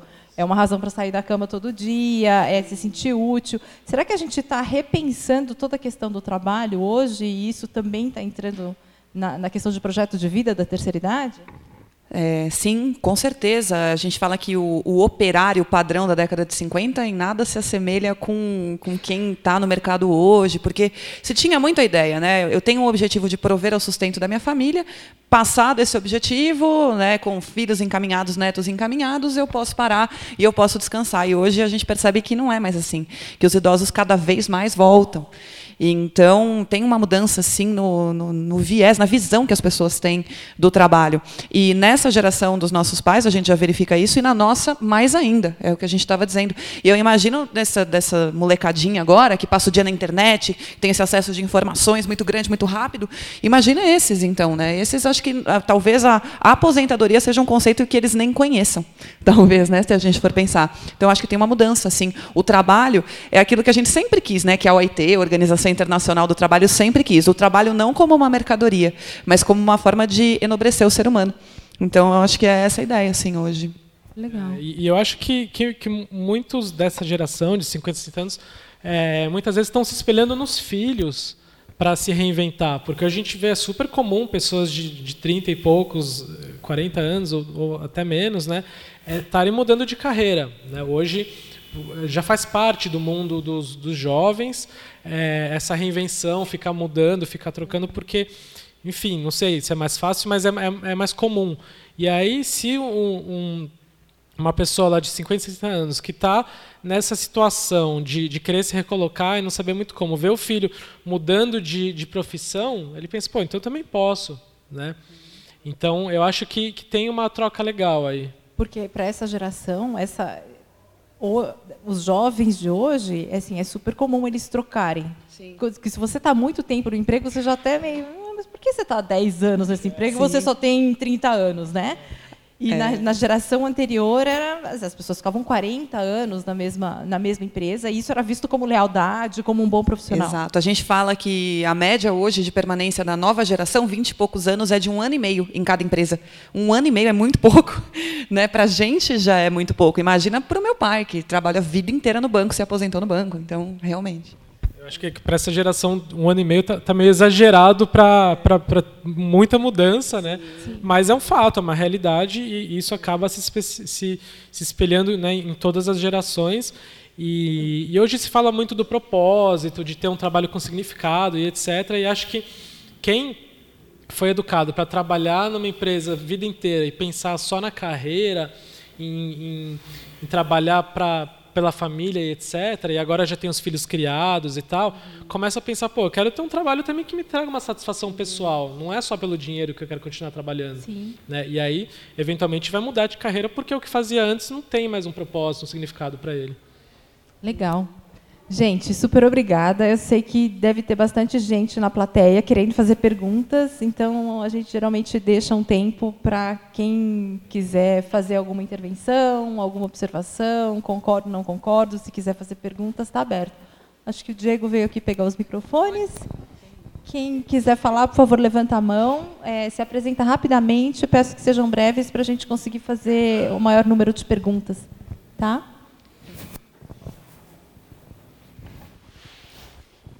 Obrigada, Diego. Bom dia, boa tarde, já quase. É, o meu nome é Maria Líbia. É, eu é, trabalhei Oi. 35 anos em banco, diferente do seu pai, em algumas instituições multinacionais, e há três anos eu presto consultoria na área de serviços para novos idosos, é, que é um mercado enorme. E aí eu fico pensando para os dois, por favor, se eu puder juntar as duas coisas, como é que a gente trabalha? Quer dizer, é, meus filhos ficam indignados, toda geração Y, essa tudo que a gente já falou, porque eu, eu tenho muitos, muitos eu gostaria de ter, mas eu tenho alguns clientes que eu não ganho nada. Eu trabalho porque eu gosto do, do projeto, porque eu, eu tenho a minha atividade e porque eu faço muita permuta. Permuta de serviço, permuta de mercadoria, permuta de estadia, eu atendo uma pousada eu tenho finais de semana, enfim. Como é que a gente resolveria, ou como é que a gente ajuda? Óbvio que eu sei das implicações trabalhistas disso tudo, eu faço isso com gente que confia em mim e que eu confio. Ex-clientes, todos amigos. Será que a Mature Jobs teria uma forma de dizer, olha, esses caras têm oportunidades, que isso não é um trabalho voluntário. Eu quero uma troca, mas eu não necessariamente, como dizia um chefe meu, esquece a relação de emprego. Você vai ter trabalho se você tiver saúde e disposição para isso. Será que a gente teria essa abertura? E do lado trabalhista, da implicação, como é que a gente resolve isso, se a gente resolve? Obrigada. Quer começar? Bom, o ponto, sob o ponto de vista trabalhista, se eu estivesse te dando uma assessoria, eu falaria, evidentemente tem um risco muito grande, porque não tem segurança nenhuma. É, e assim, é isso, que eu te, é isso que eu vou te dizer, porque a gente não tem nada na nossa legislação que regulamente uma situação como essa. Não tem absolutamente nada. Então, tem o risco? Sim, tem o risco de a pessoa ajuizar a ação e, eu vou além, tem o risco de o juiz trabalhista reconhecer vínculo e etc. Porque, de novo, cada vez mais eu vejo vejo que os nossos juízes eles estão dissociados da realidade. Eles não conseguem enxergar que isso é uma realidade e que pode ser aceita. Então, sob o ponto de vista trabalhista, não tem mesmo o que fazer. Não, não tem, não tem. Mas assim, é, se você tem confiança, é aquela história. A gente sempre fala confiança até a segunda página, porque às vezes a pessoa né, vai atrás. Mas pelo que você está me falando, eu acho que você pode continuar assim, sem, sem maiores preocupações. E mas sabendo que existe esse risco, tá? Infelizmente, né, não tem, não tem. O juiz, cada vez mais, e que eu advogo, eu percebo isso, o juiz não conhece a realidade, então ele não sabe de situações como essa, tá? Ainda bem que eu sou engenheiro, eu não sou advogado, senão eu nem estaria fazendo o que eu estou fazendo. E, porque, lógico, na Maturity Job, se a gente ficar entrando nessas questões, é, é, vai restringir muito, né? E, e, na comunidade de Maturity Jobs a gente vê que tem muito um movimento natural nesse sentido que você falou, das pessoas começarem a trocar entre si. E hoje em dia tem aplicativos para isso, de troca de tempo e etc., é, que muitas vezes não envolvem dinheiro, às vezes envolve. Enfim, e a gente está acompanhando, mas a gente incentiva, né? É, pode ser uma saída. Então a gente vê subgrupos se formando na Maturity Jobs de pessoas é, se juntando num grupo de WhatsApp para ou empreender juntas ou trocar serviços, trocar conhecimento e etc. Eu acho isso super válido, acho que é importante, muitas vezes vai ser a forma das pessoas conseguirem é, se manter ativas, úteis, trabalhando e até se reinventar. Então, a gente também está estudando, né, a partir desse, dessa observação que a gente está vendo de um, de um, processo natural que está acontecendo, que eu acho que é uma tendência entre os jovens também, é, como trazer isso para a Maturity Jobs né, de uma forma mais oficial, digamos assim, para que a plataforma possa permitir com que as pessoas é, façam essas trocas, ofereçam seus serviços, primeiro entre si, depois para outras pessoas e para empresas também. A gente vê que isso é um, é um caminho que, para o médio e longo prazo, talvez seja é, uma maior tendência, né? só que isso também tem que ser um, um, uma forma, de, um modelo de negócio no sentido de que tem que ser sustentável né? para as pessoas e para Jobs para que funcione e a coisa, é, enfim, continue. Mas é, eu acho que é um caminho que está tá aí para ficar. Interessante seus filhos não, não, entenderem, porque eu vejo muito essa geração do, do Instagram, né, desse, dessas redes sociais, que normalmente essas celebridades trabalham nessa forma, não é? De permuta. Né? Então, ah, eu faço a propaganda do seu hotel se você me deixar ficar aí, mais ou menos assim, interessante, né? Tá. Como assim? Sem ganhar. É, exato. Mas você está ganhando de uma outra forma, não é? é? E a gente acaba, acaba que está voltando às origens, né? Exato. O escambo. É, era assim antes de ter o dinheiro, então não salário, tem nada de novo nisso. A palavra né? salário vem de sal, né? Porque o, o, trabalho era em troca de sal, então, né? por aí. É, boa, bom dia. Meu nome é Antônio. Eu sou aposentado da Eletropolo. Eu já formei a minha filha na área de direito, está em Bragança, está em Rio Claro. Formei a outra agora que está em Bragança, formada em direito. Agora estou terminando de formar o meu, meu filho em médico veterinário. E pretendo, e todos esses foram pagos pela SESC. Agora eu tenho direito à minha bolsa de estudo. Mas só que eu não acho trabalho, mas a, a, eu tenho 50% que a, eletro, que a SESC me paga. E para mim fazer, eu vou ser obrigado a arrumar um bico, porque eu sou voluntário da área para cuidar de idosos. Então, eu gostaria de saber como que eu posso fazer, se eu tenho uma, alguma opção. Porque 50% a CESP paga, e 50% sai do meu bolso. Ah, para estudar 50. Ah, tá. É, Entendi. porque meus filhos é. sim. foram todos formados pela CESP. Tá. E, inclusive, esse ano formo meu filho. Né? Aí o senhor voltaria a estudar, isso? Eu quero fazer direito. Hum. Ah, para cuidar dos idosos.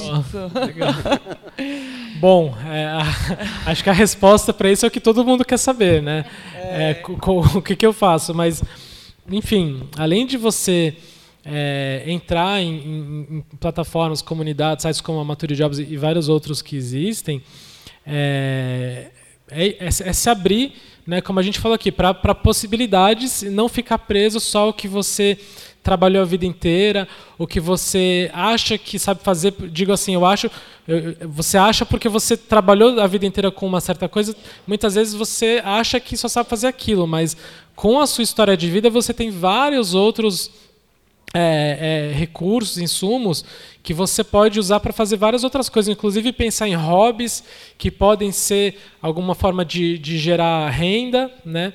Então, e principalmente sair de casa para conhecer outras pessoas, se juntar a outras pessoas, é, dizer né, para os seus conhecidos que você está tá buscando, está querendo fazer um bico, alguma coisa, porque é, ficar só em casa mandando currículo provavelmente vai ser o caminho mais difícil. Então é se abrir né, e mostrar para o mundo que você está é, disposto a isso. Mas pensar em alternativas também. Não ficar só preso ao que fazia antes, mas não tem uma, uma resposta simples para isso. É, né? com, com relação à faculdade de Direito, já que é minha área, eu posso dar um pitaco. Tem muitas faculdades que oferecem bolsa é, por aprovação nos primeiros lugares do vestibular. É, o senhor é de Bragança? Ou não?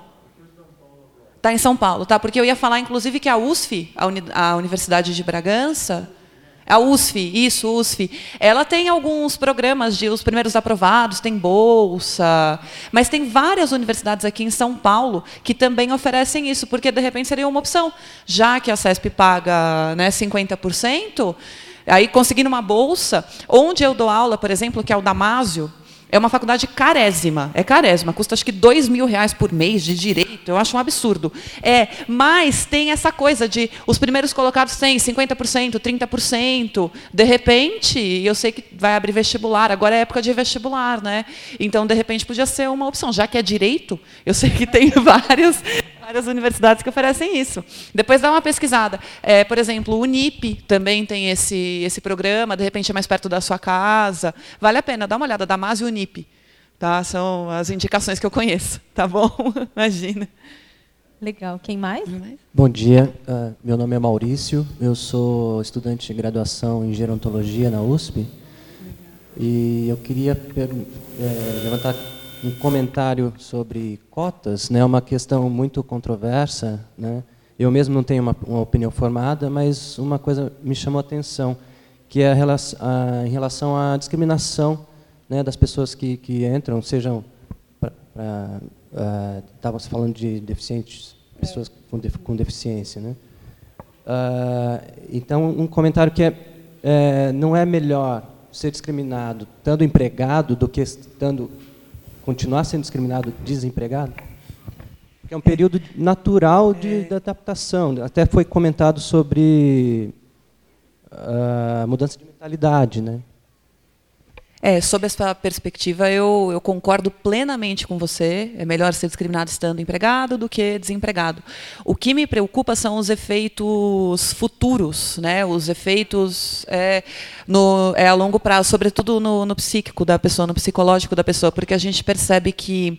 Eu tenho alguns casos no escritório, sobretudo de HIV que foram reintegrados e a pessoa às vezes foi reintegrada e foi a saúde dela foi se deteriorando, deteriorando a ponto de ela ter que ser afastada, justamente pelas pressões psicológicas externas que ela sofria. Então essa essa é a preocupação. Mas eu concordo com você. Antes é, empregado e sofrendo discriminação do que sem poder sobreviver. Eu concordo. Você é da USP também. Você acho que você é que eu não eu não presenciei muito a, a questão das cotas porque eu me formei antes. Mas eu, os meus colegas, sobretudo que eram negros, eles reclamavam muito das cotas, porque eles diziam vai gerar discriminação, etc. Eu não sei como é que está hoje, se, se você tem essa, essa visão. É, é muito recente, né? É. É, mas não tive contato não, direto, mas a impressão que eu tenho é que é para todo lugar é, é, é, um período de adaptação, de adaptação. necessário. Né? Assim, a, a, a pens, é, pensar em cotas como alternativa para colocar pessoas que precisam ser colocadas, seja em, em universidade ou em, em, em, empresas, é uma opção para essas pessoas que não seriam colocadas se não tivesse Sim. as cotas. Né? Uh, mas enfim. É difícil, né? É um tema muito controverso. É, é eu, não, assim, essa, essa visão mais simples de que, lógico, eu também concordo, é, é melhor estar tá discriminado dentro do que fora do mercado. Só que é, tem a questão psicológica é um problema sério. A gente já viu relatos na Matur Jobs de pessoas falando, ah, trabalhava numa equipe com muitos jovens, é, a, empresa quis me, me empregar, só que aí não comecei a ser tratado pelos jovens como o, o tiozão, o vovô, não sei o quê, é, ficar isolado. E aí eu acabei pedindo demissão porque eu já não conseguia mais ficar naquele ambiente. Né, eles faziam festas, eu não era chamado, ou não tinha condições disso, sei lá. Né, isso é comum acontecer. Então, é, depende muito da empresa também saber criar esse ambiente. É por isso que eu falei que a gente está fazendo isso. A gente está, inclusive, se juntando a empresas que têm especialidade de fazer esse tipo de trabalho já com PCD, né, de conscientização, integração, etc., para as empresas, para usar uma metodologia que funciona na questão do trabalhador 50 mais, porque sem essa integração realmente vai acabar tendo esse, esses problemas que, por mais que legal a pessoa está empregada, o psicológico vai, vai ser afetado, né? então não é sustentável. É, é só um comentário que é, sim, é, acho que as empresas têm que se preparar para para as cotas, se for o caso, né, das cotas mesmo, mas o próprio beneficiado pelas cotas tem que estar preparado para enfrentar é, uma certa discriminação e, e, e, saber que precisa... Sem dúvida. É também. difícil, né? Mas sim. Até porque pra... muitas vezes o preconceito é dos dois lados. O mais velho ele tem que sair, ele tem que estar aberto a aprender com o mais jovem também. Enfim, né? É, mas a empresa tem que dar esse, pelo menos o ambiente para que isso aconteça. Dentro da universidade também, exato. É. Tem uma pergunta aqui? Eu. É, bom dia, meu nome é Débora, eu trabalho na Congregação Israelita Paulista, é, a gente atua também na área da empregabilidade. E aí eu fiquei pensando em algumas coisas aqui enquanto vocês estavam falando. Que, que é, vocês acham, pelo menos do ponto de vista é, do direito, vocês acham que formar uma cooperativa é, seria interessante, uma vez que, claro, é, a mão tem que ser dupla, as empresas têm que se preparar, mas assim a gente fala muito de empreendedorismo, de juntar as pessoas e assim em nenhum momento eu escuto falar, por exemplo, por que não se formar uma cooperativa? É viável isso? É, sim, agora falando do ponto de vista estritamente jurídico, é, o problema das cooperativas é que elas acabaram ficando manchadas por falsas cooperativas. Então, hoje se tem a ideia de que cooperativa é ruim, é fraude, mas não são todas. Né? Nós tivemos cooperativas muito ruins que acabaram manchando o Instituto. Mas é, nós temos muitos exemplos de cooperativas bem-sucedidas e, sim, eu tenho certeza, eu, olha, para ser sincera, nunca tinha pensado nisso.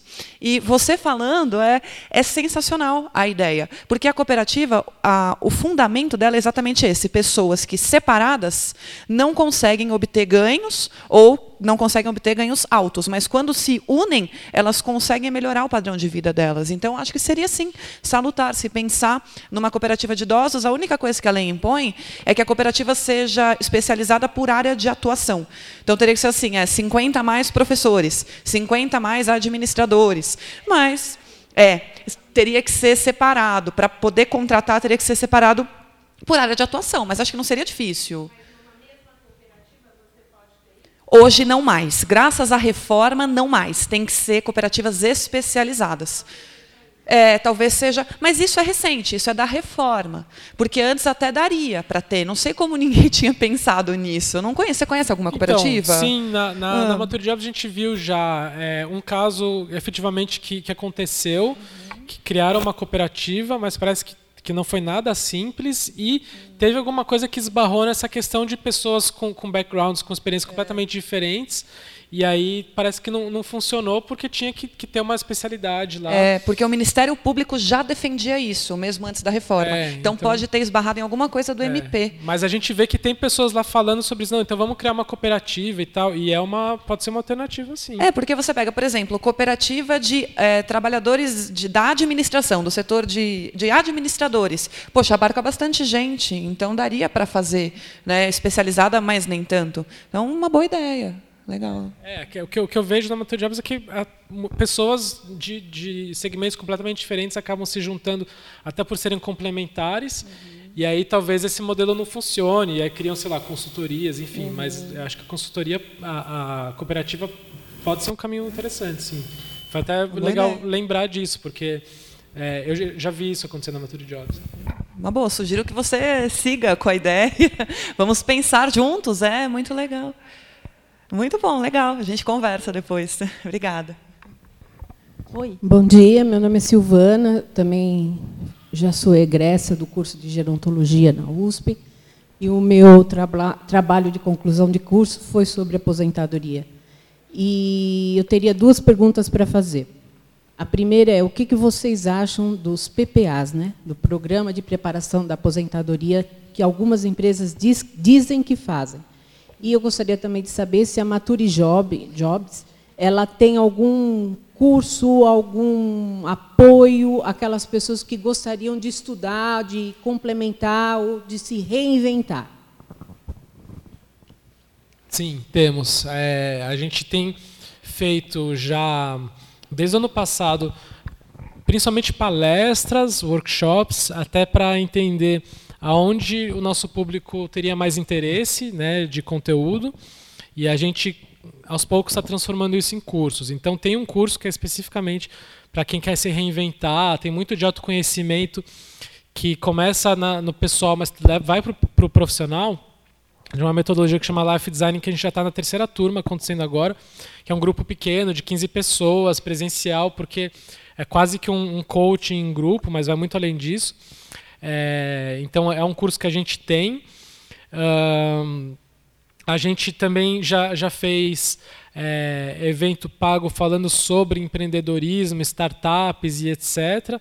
É, e agora a gente está falando com vários especialistas dessas palestras que a gente já fez para criar cursos online, né, para poder fazer uma coisa que seja mais acessível financeiramente e que também a gente possa disponibilizar para quem está fora de São Paulo. Então, é, o, o, que a gente ainda não tem de curso formatado, ou a gente pode ter já conteúdo que foi colocado no, no nosso blog, ou está no nosso YouTube de palestra que foi feita. Então eu sugiro você dar uma olhada, porque a gente está cada vez mais indo para essa, essa parte do desenvolvimento, que a gente acredita muito, como eu falei. E, inclusive, né, ligando a, a, a sua pergunta do, do programa de, de preparação para aposentadoria, é, empresas começaram a procurar a gente para oferecer esse tipo de conteúdo que, que a gente faz para os funcionários 50 mais que eles estão demitindo. Né? E a gente viu que né, até é uma oportunidade de negócio para a Jobs, porque se as empresas estão é, é, demitindo e não contratando, e, e, provavelmente essas pessoas vão ter muito mais dificuldade de se recolocar, se é que vão conseguir, então vamos dar um, um auxílio diferenciado. Né? Não dá para fazer um outplacement de uns 50 mais igual de uma pessoa de 30 anos. Né? E aí a gente está conversando com empresas para trazer esse conteúdo da Mature Jobs, para talvez a empresa bancar esses cursos de reinvenção e etc. É, então, isso a gente já está fazendo e vai fazer cada vez mais. Né? A gente vai focar muito nisso. Estamos tá, conversando com muitos especialistas bons para trazer esse tipo de conteúdo, porque a gente vê que é super necessário. É, sobre programas de pre preparação para aposentadoria, é, eu, particularmente, não, não, não conheço muito a fundo. Eu sei que algumas empresas fazem, outras não. É, algumas são mais sérias, né? outras é só para dizer que tem. Eu acho que é, que é, necessário, porque essa geração realmente não, a maioria das pessoas não se prepararam né, para a aposentadoria, mas para mim é difícil opinar sobre esses programas. Não é muito minha é, área. Mesma coisa. Eu até conheço algumas empresas que supostamente têm, mas como você disse, as empresas dizem que fazem, né?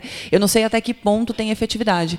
Eu participei uma vez de uma de uma conferência de uma empresa para os empregados com mais de 50 anos, para, mas não era propriamente um programa. Foi uma só uma conferência para incentivar, para incentivar não, para mostrar quais eram os caminhos pós aposentadoria. Mas de novo, eu não conheço nenhuma empresa que tenha que seja famosa por ter implementado de fato esse programa. Então eu acho que é um pouco também utópico, não, não, pelo menos né, da minha parte eu não conheço.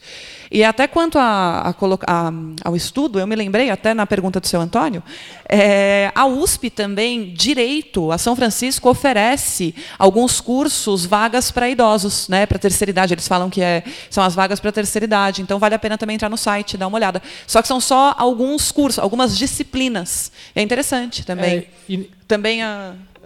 Toda a USP tem. Ah, eu conheço só lá da São Francisco. E não só a USP, né? É. Tem a PUC e a várias PUC outras. Também, PUC é. tem que chama Universidade Aberta Terceira Idade. Isso. É. Né? E, e vários outros outras instituições que tem, como eu falei, o Sebrae tem também muita coisa bacana que não é só sobre empreendedorismo também, enfim, tem muito conteúdo online, mas tem várias universidades que têm esse programa hoje em dia. Mais alguma dia. pergunta? Mais uma. Ah, eu sou Deise, eu sou assistente social, eu trabalho numa URSS localizada em São Mateus, Zona Leste, né? E aí o tema, eu acho que ele é muito importante e aí não tem como eu trazer um pouco a realidade de lá, né, desse trabalho lá.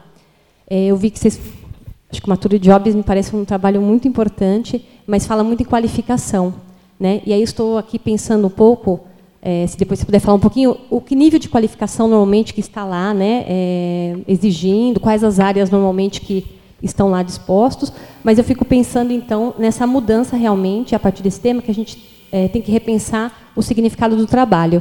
Eu não sei se não não pensar mais em aposentadoria seria a mesma coisa que não pensar em poder não trabalhar nessa forma, né, da questão do capital, de você ter essa renda através do trabalho. Né? Porque eu, por exemplo, visualizo podendo trabalhar, não dessa forma. Né? É, mas é, fico pensando nessa então nessa população idosa que já vem de trabalhos subempregos ou trabalhos muito precarizados, que já nem teriam mesmo, talvez, o direito à aposentadoria da forma que é hoje, né, quem dirá na outra, e que talvez também não vão ter acesso a esse tipo de recolocação. Né? Claro que não é aqui a resposta, né? mas só que, o que nos leva a pensar né? Porque você muda o significado do trabalho e você vai ter que trabalhar, mas a gente talvez não vai ter né, recolocação, porque você vai ter que pensar na qualificação.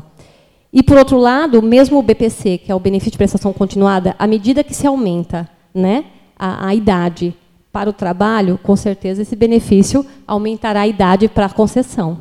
Né? Então, eu penso que a gente vai ter uma população realmente descoberta de recolocação e do benefício assistencial que poderia prover algumas, algumas necessidades básicas. Né? Então, seria mais um comentário, mas eu gostaria de ter noção dessa qualificação do Mature Jobs. Legal. Obrigada. Acho bem, bem, bem interessante essa colocação, porque faz sentido e eu concordo. É, a gente né, pensa nos idosos. Eu não, eu não, falo idosos porque a gente fala de 50 a mais, mesmo quem tem 60 anos não, não se vê como idoso, enfim.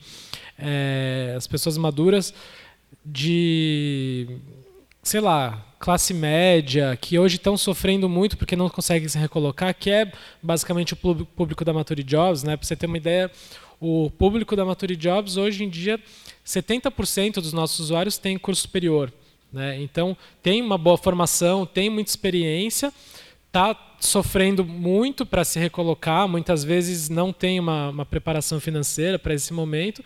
Só que o, o pessoal de, de, de, mais baixa renda, de trabalhos mais manuais, esses realmente estão é, numa situação delicadíssima, porque muitas vezes eles não têm acesso aos recursos, à informação que precisa para ele se reinventar e etc. E não tem nem né, uma formação intelectual para poder fazer trabalho que, é, quando está idoso, ele não vai mais conseguir fazer o que ele fazia antes. Né? Imagina um cara que foi pedreiro a vida inteira. Né? Se ele não, não consegue se aposentar, realmente é uma situação muito complicada. Né? Então, só para você ter uma ideia né, do, do, que você perguntou do, da qualificação na Mature Jobs, apesar do, do, nosso público ser muito qualificado, as vagas que a gente tem lá, a maioria é, são vagas mais operacionais hoje, mais operacionais do tipo, principalmente atendimento a clientes e vendas. É o que mais aparece porque são áreas onde as empresas já estão é, olhando o potencial de profissionais mais maduros para realmente melhorar a qualidade de um atendimento, que traz mais credibilidade para vendas e etc. Né? É, ou que tem dificuldade em reter os jovens, né? ou o jovem não tem a, a paciência necessária, jogo de cintura para fazer aquela função. Então, a maior parte das vagas é nesse tipo de área, então muitas vezes não requer um, um, um, uma grande formação, muito conhecimento, né? Então a gente tem às vezes vaga de secretária que chove de candidatura, tem muito interesse. É, aparece também vagas de níveis mais gerenciais, que teoricamente teria mais a ver com o nosso público, mas é em menor número. Né? Então, a gente vê que as pessoas acabam se abrindo também para vagas, para fazer trabalhos com mais operacionais, né? ganhando menos do que antes, ou porque querem né, é, tá, tá lá, tá se sentindo úteis, querem ter um trabalho, ou porque acham que talvez essa seja a única saída. Né? Então, é, só que como negócio de impacto social, que a Mature Jobs é, a gente pensa no futuro como que a gente pode ajudar é, os idosos que estão mais é, vulneráveis nesse sentido, né, de trabalhos mais braçais. Hoje a gente não faz muita coisa nesse sentido porque também não, não dá. A gente é uma plataforma digital então, é, quem chega lá é quem já tem acesso e tal. Então, a gente sabe que filtra, né? mas por enquanto a gente tem que focar em quem consegue chegar a nós. Depois a gente vai ver como que a gente consegue ajudar esse público. Mas é uma preocupação super pertinente. Com relação só é, complementando com relação ao BPC, já tem gente defendendo que deve extinguir com, é, já tem muita gente, cada vez está mais difícil de conseguir, porque esbarra na renda, né? então o INSS defere em pouquíssimos casos, tem que ir para a justiça, e já tem alguma, alguns doutrinadores defendendo, não, vai, deve extinguir para o idoso, deve ser só para o deficiente, o que preocupa muito. Né? Vamos combinar, é muito preocupante. Mas né, nessa linha de reformas, reformas, reformas, sempre aparece um, né, um que quer extinguir. Então, é, pois é. Alguém mais? É, bom dia. Meu nome é Andresa, é, eu sou psicogerontóloga, então eu trabalho bastante com a maturidade. E entra um pouco naquilo, a minha pergunta entra um pouco naquilo que vocês acabaram de falar. A minha preocupação é, é o que eu vejo. Muitos, muitos idosos trabalharam a vida inteira numa única função, né? E agora, por questão de aposentadoria ou por questão de desemprego, querem fazer uma outra coisa. Mas tem esse medo de chegar e mostrar que sabe fazer, sei lá, é, ensinar aquilo que, que sabe fazer. Ou às vezes não sabe o potencial que tem. Né? E muitas vezes não tem esse acesso à tecnologia ou à informação. Por desinteresse. Às vezes não é nem por condição, mas às vezes é por interesse. Então, a minha, a, a minha pergunta acaba sendo: como fazer com que essas pessoas acabam tendo acesso a, a esse tipo de serviço, esse tipo de recurso, para se recolocar. Eu achei interessante que vocês têm é, esse trabalho é, com eles, porque você mudar a mentalidade na empresa já é muito bom, muito válido, fazer com que a empresa entenda a necessidade dessa pessoa. Mas como fazer com que essa pessoa saiba é, mudar a mentalidade dela, que ela pode fazer outra coisa, a não ser aquilo que ela fez a vida inteira, né? Como que a Mature Jobs pode ajudar essas pessoas que não têm acesso a esse recurso? Antes de vocês responderem, eu queria só perguntar aqui na plateia, quem tem mais de 60? Bastante gente. Quem está na segunda carreira já, está trabalhando?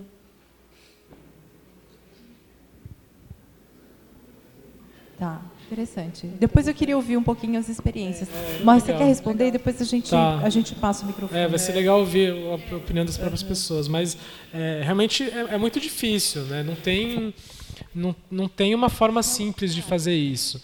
É como eu falei, tem muita gente que acaba se abrindo para outras possibilidades quando percebe que o emprego não vai rolar. Né? E depois de bater muito a cabeça, dar murro em ponta de faca, é, meio que por por, por obrigação, né, por necessidade, vai achar outras alternativas. O que a gente tem feito na Maturity Jobs é isso.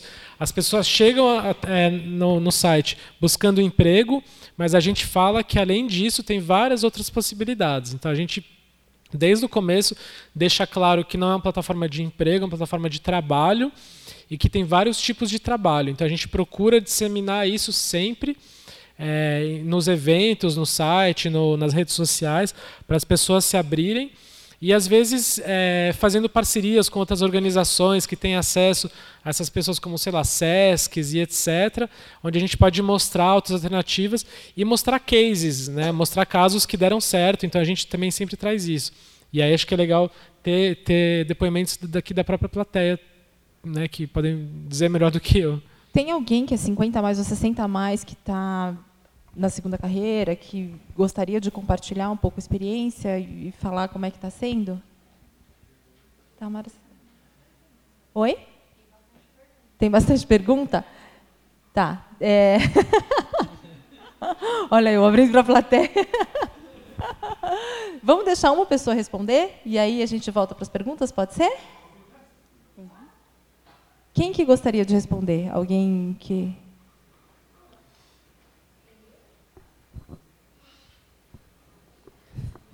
Bom dia, eu sou Munira, trabalho na Organização Social Santa Catarina, é, trabalho como supervisão técnica e assessoria técnica lá na OS, tenho 64 anos e sou assistente social de formação, me formei em 76, trabalhei um tempo, depois tive um negócio próprio e com 50 anos eu precisei buscar outro tipo de trabalho o marido ficou desempregado, foi para o meu negócio próprio e eu fiquei desempregada. E eu digo que, ao contrário do que todo mundo falou para mim, que eu jamais iria conseguir outro trabalho, aos 50 anos eu voltei a trabalhar no, na área da saúde, eu fui consultora no Ministério, no Ministério da Saúde em Brasília, eu fui convidada para entrar na OS e já tem 10 anos que eu estou na OS. E nesse tempo também, quando se fala em se preparar para o futuro, né, eu também fiz um curso de mediação de conflitos no, na, no Ministério Público, e hoje eu sou mediadora de conflitos também, como voluntária, pensando no meu futuro. Se eu ficar desempregada, quando a OS não me quiser mais, eu também serei mediadora de continuarei sendo mediadora de conflitos. Hoje faço esse trabalho voluntário e pensando em em, não apenas em dinheiro, mas apenas em, em, em muita satisfação pessoal. Né? Eu vou para Santana uma vez por semana, duas horas depois do meu trabalho, chego meia-noite em casa e eu estou bastante satisfeita. Só o marido que não está, ele briga muito, porque fala meia-noite não é hora de uma senhora estar na rua. Mas eu quero dizer que assim é, foi muito é muito interessante a gente ter, é, ter coragem, porque eu tive que ter coragem ah, para voltar para o mercado de trabalho aos 50 anos, apesar de todos, todos dizerem que eu não ia mais conseguir, eu participei de um processo público, é, participei de, um, de uma seleção, fui a primeira colocada nessa seleção, e fui porque uma amiga minha dizia: Você vai por mim, pelo menos para fazer a, o teste. Eu fui a primeira. Na verdade, a entrevista que eu participei na ocasião era para uma vaga de ouvidoria. Eu nem sabia o que, era ouvidoria. Eu falei, mas como é que eu vou me candidatar a ouvidora se eu não sei nem o que é isso? Né? E nessa, nessa entrevista com mais de 15 pessoas, eu usei da minha transparência. Eu falei assim, eu não sei o que é isso, mas se vocês me derem oportunidade, certamente eu farei a melhor ouvidoria que esse hospital já teve. Joia. e eu fiz, e, e, só para só finalizar, eu cheguei, eu não tinha dinheiro para pagar um curso de ouvidor, mas eu tive a cara de pau de pedir. Vocês me dão uma vaga gratuita? Eu estou num serviço público que não me paga para isso e eu preciso me qualificar. E eu entrei na Associação Brasileira de Ouvidores, eu sou qualificada pela Associação Brasileira também, e por conta disso fui chamada para ser consultora no Ministério, e por conta disso abriu a porta para a OS Santa Catarina, que me convidou para montar a ouvidoria lá. E hoje eu não estou mais fazendo ouvidoria lá. Hoje eu sou supervisora de serviço social, eu sou assessora técnica, eu sou apoiadora de serviço, eu sou N questões lá. Os colegas me conhecem até. Joia. É isso aí, Legal, gente. obrigada é só, Isso é só para, para incentivar as pessoas, não ouvirem assim, ah, vocês não vão dar mais para nada. A gente dá para muita coisa. Isso mesmo. Joia, muito obrigada. Voltando às perguntas, então. Bom dia, meu nome é Luísa. Hoje trabalho num projeto da Secretaria de Idoso da Pessoa com Deficiência de Caraguatatuba. É, queria fazer uma pergunta para a Renata. Renata, quando você comentou do seu trabalho, achei muito interessante, parabéns. É, você já recorreu aos conselhos municipais dos idosos para ganhar uma força para levar o seu projeto para o Senado?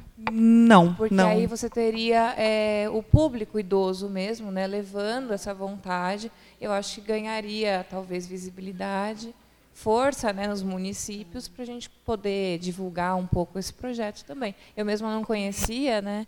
e até se puder depois disponibilizar para a gente ler. Sim, sim, com é, certeza. Porque eu acredito que os, os, conselhos têm ganhado força, né? Uhum. Pelo menos no estado de São Paulo, eu reconheço isso. E eu acredito que os idosos também, podendo fazer essa movimentação e nos, nos municípios levando isso diante às famílias, a gente possa aumentar o seu trabalho, né?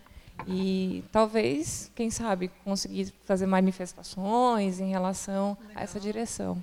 Puxa, legal, obrigada pela dica. Não, nós não recorremos, está uma coisa mais interna por enquanto e foi um balde de água, água fria esse isso que a gente sofreu agora no começo do ano.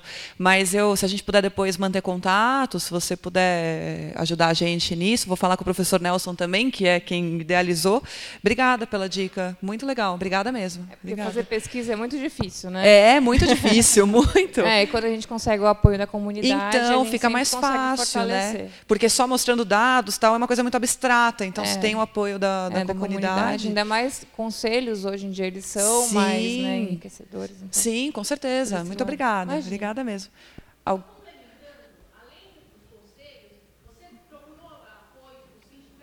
Sim, os sindicatos eles são contrários, de um modo geral, é porque mexe na, nas contribuições previdenciárias e também não vai ter depósito de FGTS pelo nosso projeto. E aí eles, eles batem no FGTS, eles acham que tem que, ser, tem que ter FGTS, e eles também batem na tecla de que é, não adianta nada a gente prever isso se o idoso vai entrar com a ação depois cobrando as contribuições, porque eles vão entrar, então normalmente eles são contrários. Então, do sindicato a gente não tem muito apoio, infelizmente, mas obrigada de qualquer forma. Joia. Alguém mais? Pergunta? Nilza, Sim. meu nome é Nilza, Nilza Poli. Eu sou, eu fui professora durante muitos anos, né, e trabalho voluntário também durante muitos anos principalmente com cursos alternativos. Né? E você estava falando dos cursos para a terceira idade, eu me formei com 65 anos. Então, já, já tenho aí, e estou tentando mestrado. Né? Então, eu acho que é uma possibilidade, principalmente para a mulher negra nesse país, se você não buscar alternativas paralelas, né, eu acho que a gente não consegue as tantas barreiras. Né? Duas coisas que eu gostaria de, de, de, de falar para você, ah, que alguém perguntou do curso, realmente existem dois tipos de caminhos de fazer o curso na USP. Pela terceira idade e também como aluno especial. Existe a possibilidade e a possibilidade também do ProUni. O ProUni é um canal que, para mim, foi exatamente o caminho de cotas e de possibilidade de entrar em universidade pública, ah, privada, que não pública, né, mas privada. Eu acho que são caminhos possíveis para a gente. Né? E a segunda coisa que também vocês comentaram é estágio. Às vezes a gente não depara com desrespeito do jovem, mas o próprio terceira idade. Há uma... A, a cultura no Brasil, eu queria até que você falasse da cultura da Suécia, que você lidou algumas vezes, e a cultura dos orientais é diferente, se cultua, né? e também dos africanos. O mais velho, como sabedor do conhecimento, como divulgador, isso no Brasil é uma das coisas que a gente tem tentado, principalmente a discussão com jovens, que se a gente não mudar a mentalidade desde pequeno, principalmente as avós agora, que tem grande parte na formação dos netos, eu acho que a gente vai conseguir daqui a uma década, pelo menos, uma década e meia, a gente conseguir mudar essa mentalidade de respeito a cabelo branco. sabe? Eu acho que é uma questão nossa. Nós temos que começar a trabalhar isso agora, para ter uma geração que possivelmente daqui a 10 anos, mesmo não tendo previdência, tenha o respeito. Né? Eu acho que é uma das coisas fundamentais. E quanto à Mature Jobs, a gente já teve a oportunidade de conversar, né, Morris? Eu acho que uma das coisas mais importantes também é a inserção nossa, né, de se declarar também vagas para a gente. Eu sei que você é contrária a cotas, mas se não for a compensação por essa via, a gente não consegue. Eu quero parabenizar muito o Hospital Santa Catarina por esse junção de nós. Eu acho que é um caminho né, de, de, de se preparar para que a gente realmente tenha como referência algumas entidades de, de prestígio que está preocupada daqui a um tempo, né, de que a gente tenha caminhos e luz de como é que a gente pode caminhar para isso ou para aquilo, né? Eu queria que você falasse um pouco dessa, como é que a gente pode mudar vocês dois essa mentalidade num curto espaço de tempo. Estou falando das crianças e dos jovens, né? Mas num curto espaço de tempo de respeito e realmente de divulgação, principalmente do marketing para pessoas de terceira idade. Como é que vocês viram isso em outros países e como é que vocês podem contribuir para a gente agora? Né? É, bom, eu, eu comentei da, da Suécia, né, porque, na verdade, as duas reformas, a trabalhista e a previdenciária, foram baseadas em modelos europeus. E nos modelos europeus, nem tanto pelo direito do trabalho, mas a, a, a pirâmide demográfica é diferente. Né? Então, acho que é isso que você está falando. Lá eles não têm mais uma pirâmide como nós temos aqui. Lá já é né, uma coisa mais retinha, assim, né, um bloquinho, porque a quantidade de idosos é quase igual ao de, ou em alguns países chega a ser até maior do que a população economicamente ativa. Então, por isso que a gente comenta, essa, a reforma previdenciária foi baseada em modelos que não são o brasileiro. É, a trabalhista, por sua vez, foi, foi baseada na Espanha, e na Espanha existe uma, uma cultura muito grande de respeito ao trabalhador que nós não temos aqui. Então, lá, para vocês terem uma ideia, nos países europeus não se pode dispensar trabalhador sem justa causa. Isso não existe. Você tem que justificar. Qualquer é, dispensa de trabalhador tem que ser justificada. E aqui no Brasil, se eu proponho algo como, como uma medida dessa, parece que eu sou louca. Imagina que as empresas não vão poder dispensar quando quiserem, mas é uma mudança de cultura. É, no, nos nossos estudos, pelo menos os economistas que poderiam falar melhor do que eu, eles estimam que a mudança de cultura com relação ao idoso aqui no Brasil só ocorre em meados de 2060, que é quando a nossa pirâmide vai deixar de ser uma pirâmide, vai começar a ficar mais quadradinha. É. Mas eles estimam que isso só vai acontecer em 2060. Então a gente tem longos anos, temos aí 40 anos pela frente ainda. É, pois é. é.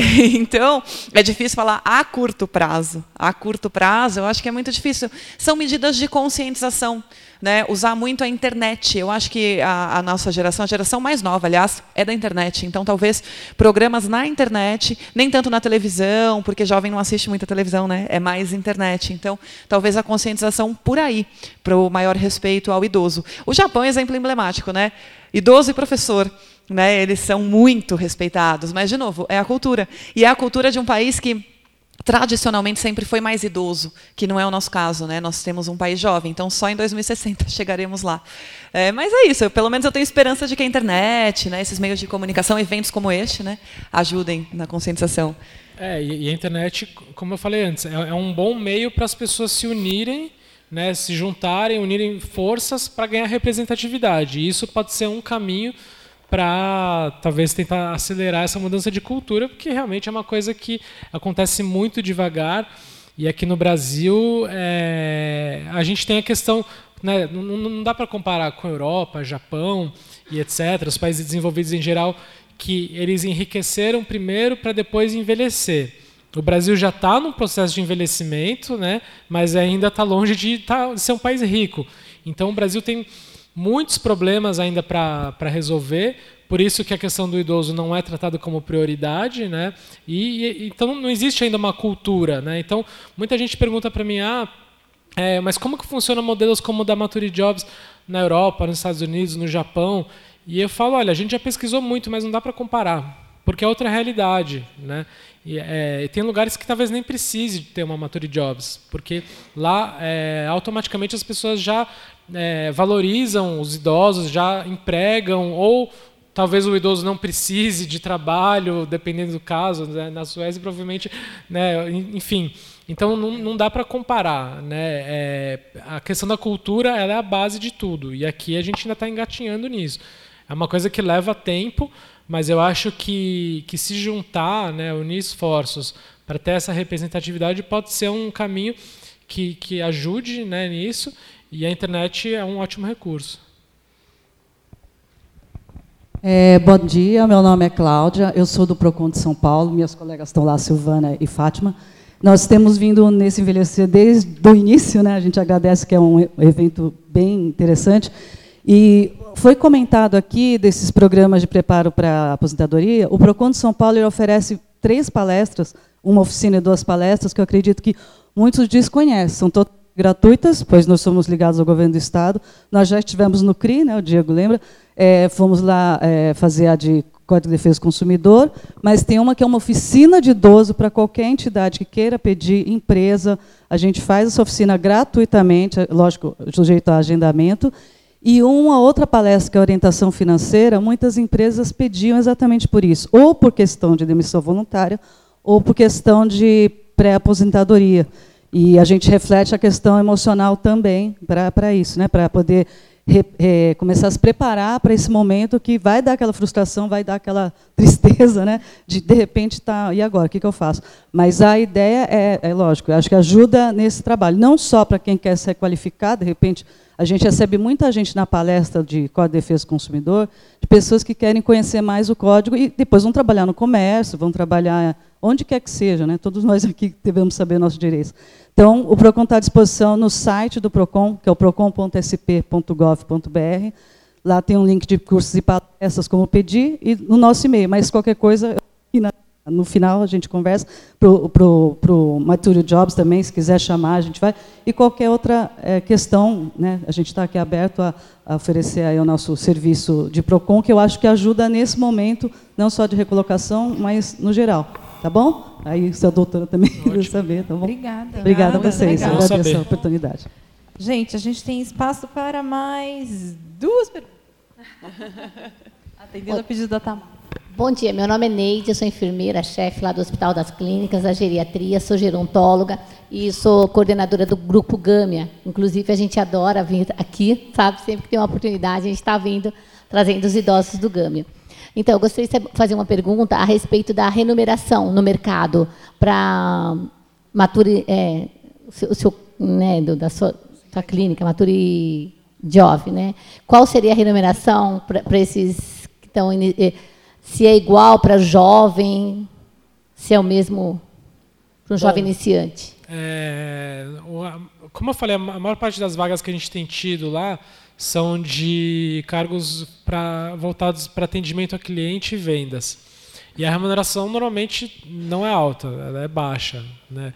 É, principalmente em vendas, tem muito, muita remuneração que é sob comissão, então tem um fixo baixíssimo, ou às vezes não tem fixo.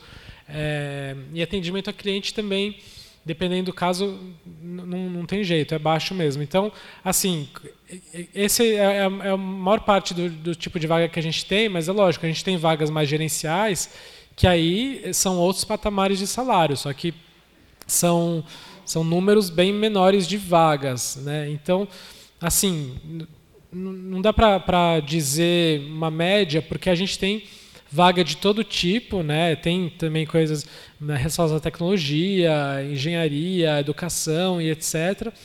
Mas é, a gente vê que normalmente as pessoas com o perfil que está na Maturity Jobs, de boa formação, de classe média, que vão voltar para o mercado é, através de emprego, vão ter um downgrade, ou seja, vai ganhar menos do que ganhava antes. Né? Pode ser que depois ela consiga melhorar isso, mas tem que estar aberto a isso, porque às vezes, é, hoje principalmente, né, para qualquer idade, os salários estão baixos. Então, é, não tem tido muito, muita vaga com salário alto, não. Mas não é do idoso, né? É a tendência do mercado. É, né? exato. É. Isso, é, isso é meio geral. Ah, obrigada. Nada. Última pergunta? Regina. Meu, ah, meu nome é Regina Elu, conheço a turma toda. Não, não conhecia advogada. Meu nome é Regina Elu. Eu sou é, cofundadora e vice-presidente de um projeto social ligado aos idosos, conheço muita gente aqui, que é o projeto Velho Amigo, que existe há 18 anos e cuida do, do advocacy da causa do envelhecimento. Eu não vou falar muito, porque senão vou ficar falando do projeto o tempo todo. O site é www.velhoamigo.org.br. Mas hoje eu vou falar um pouco da, da minha pessoa. Eu tenho 55 anos, e, quer dizer, sou empreendedora social desde os 30 e poucos anos, já olhei a causa do envelhecimento e faço um trabalho de doação há 18 anos. Mas, paralelo a isso, eu sempre ganhei dinheiro com marketing, sempre fiz esse trabalho, tinha uma agência, já fui executiva, tudo mais. Nos 50 anos, eu parei e falei, putz, o que me dá satisfação, o que me dá prazer na vida são as causas sociais, é me doar, é fazer tudo isso. Mas eu adoro ganhar dinheiro, não é que eu precise ou não precise. o Morris é do lá, como boa descendente de árabe, eu adoro. E eu falei, mas como é que eu vou? Porque não tem essa coisa da aposentadoria, tem tudo mais, mas tem aquela coisa do ativismo como ser humano, não de estar velho ou não. Tem aquela coisa de gostar de produzir, dependente da idade.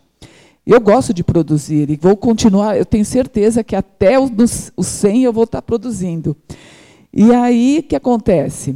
Como é que eu vou continuar produzindo? Então, eu reinventei o meu trabalho. Eu tinha uma agência grande de marketing promocional que lança produto, que lança carro, lança remédio. E hoje, essa minha agência, eu desfiz dela, eu trabalho ela em casa, eu tenho um home office, e eu só dou consultoria para fiz um trabalho de coaching, de tudo mais. E hoje ela atua só com organizações de terceiro setor. Então hoje eu faço a minha missão pessoal. Eu ganho dinheiro como eu escolhi na vida, atuando no terceiro setor com outras organizações sociais que não são o meu projeto.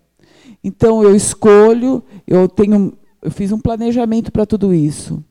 Eu sou empreendedora, que não é o caso de muita gente, né? mas eu te, empreendi na, em causas tudo mais. Então, eu fiz um planejamento e eu escolhi assim.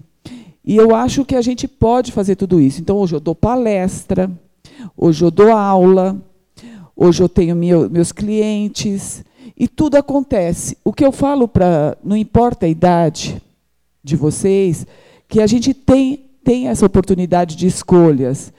E acho muito bacana que o Maturity Jobs faça isso, que ele capacite, faça esse trabalho de coaching, tudo com, esses, com essas pessoas que estão nesse momento, porque não são todas que têm o nosso o perfil empreendedor.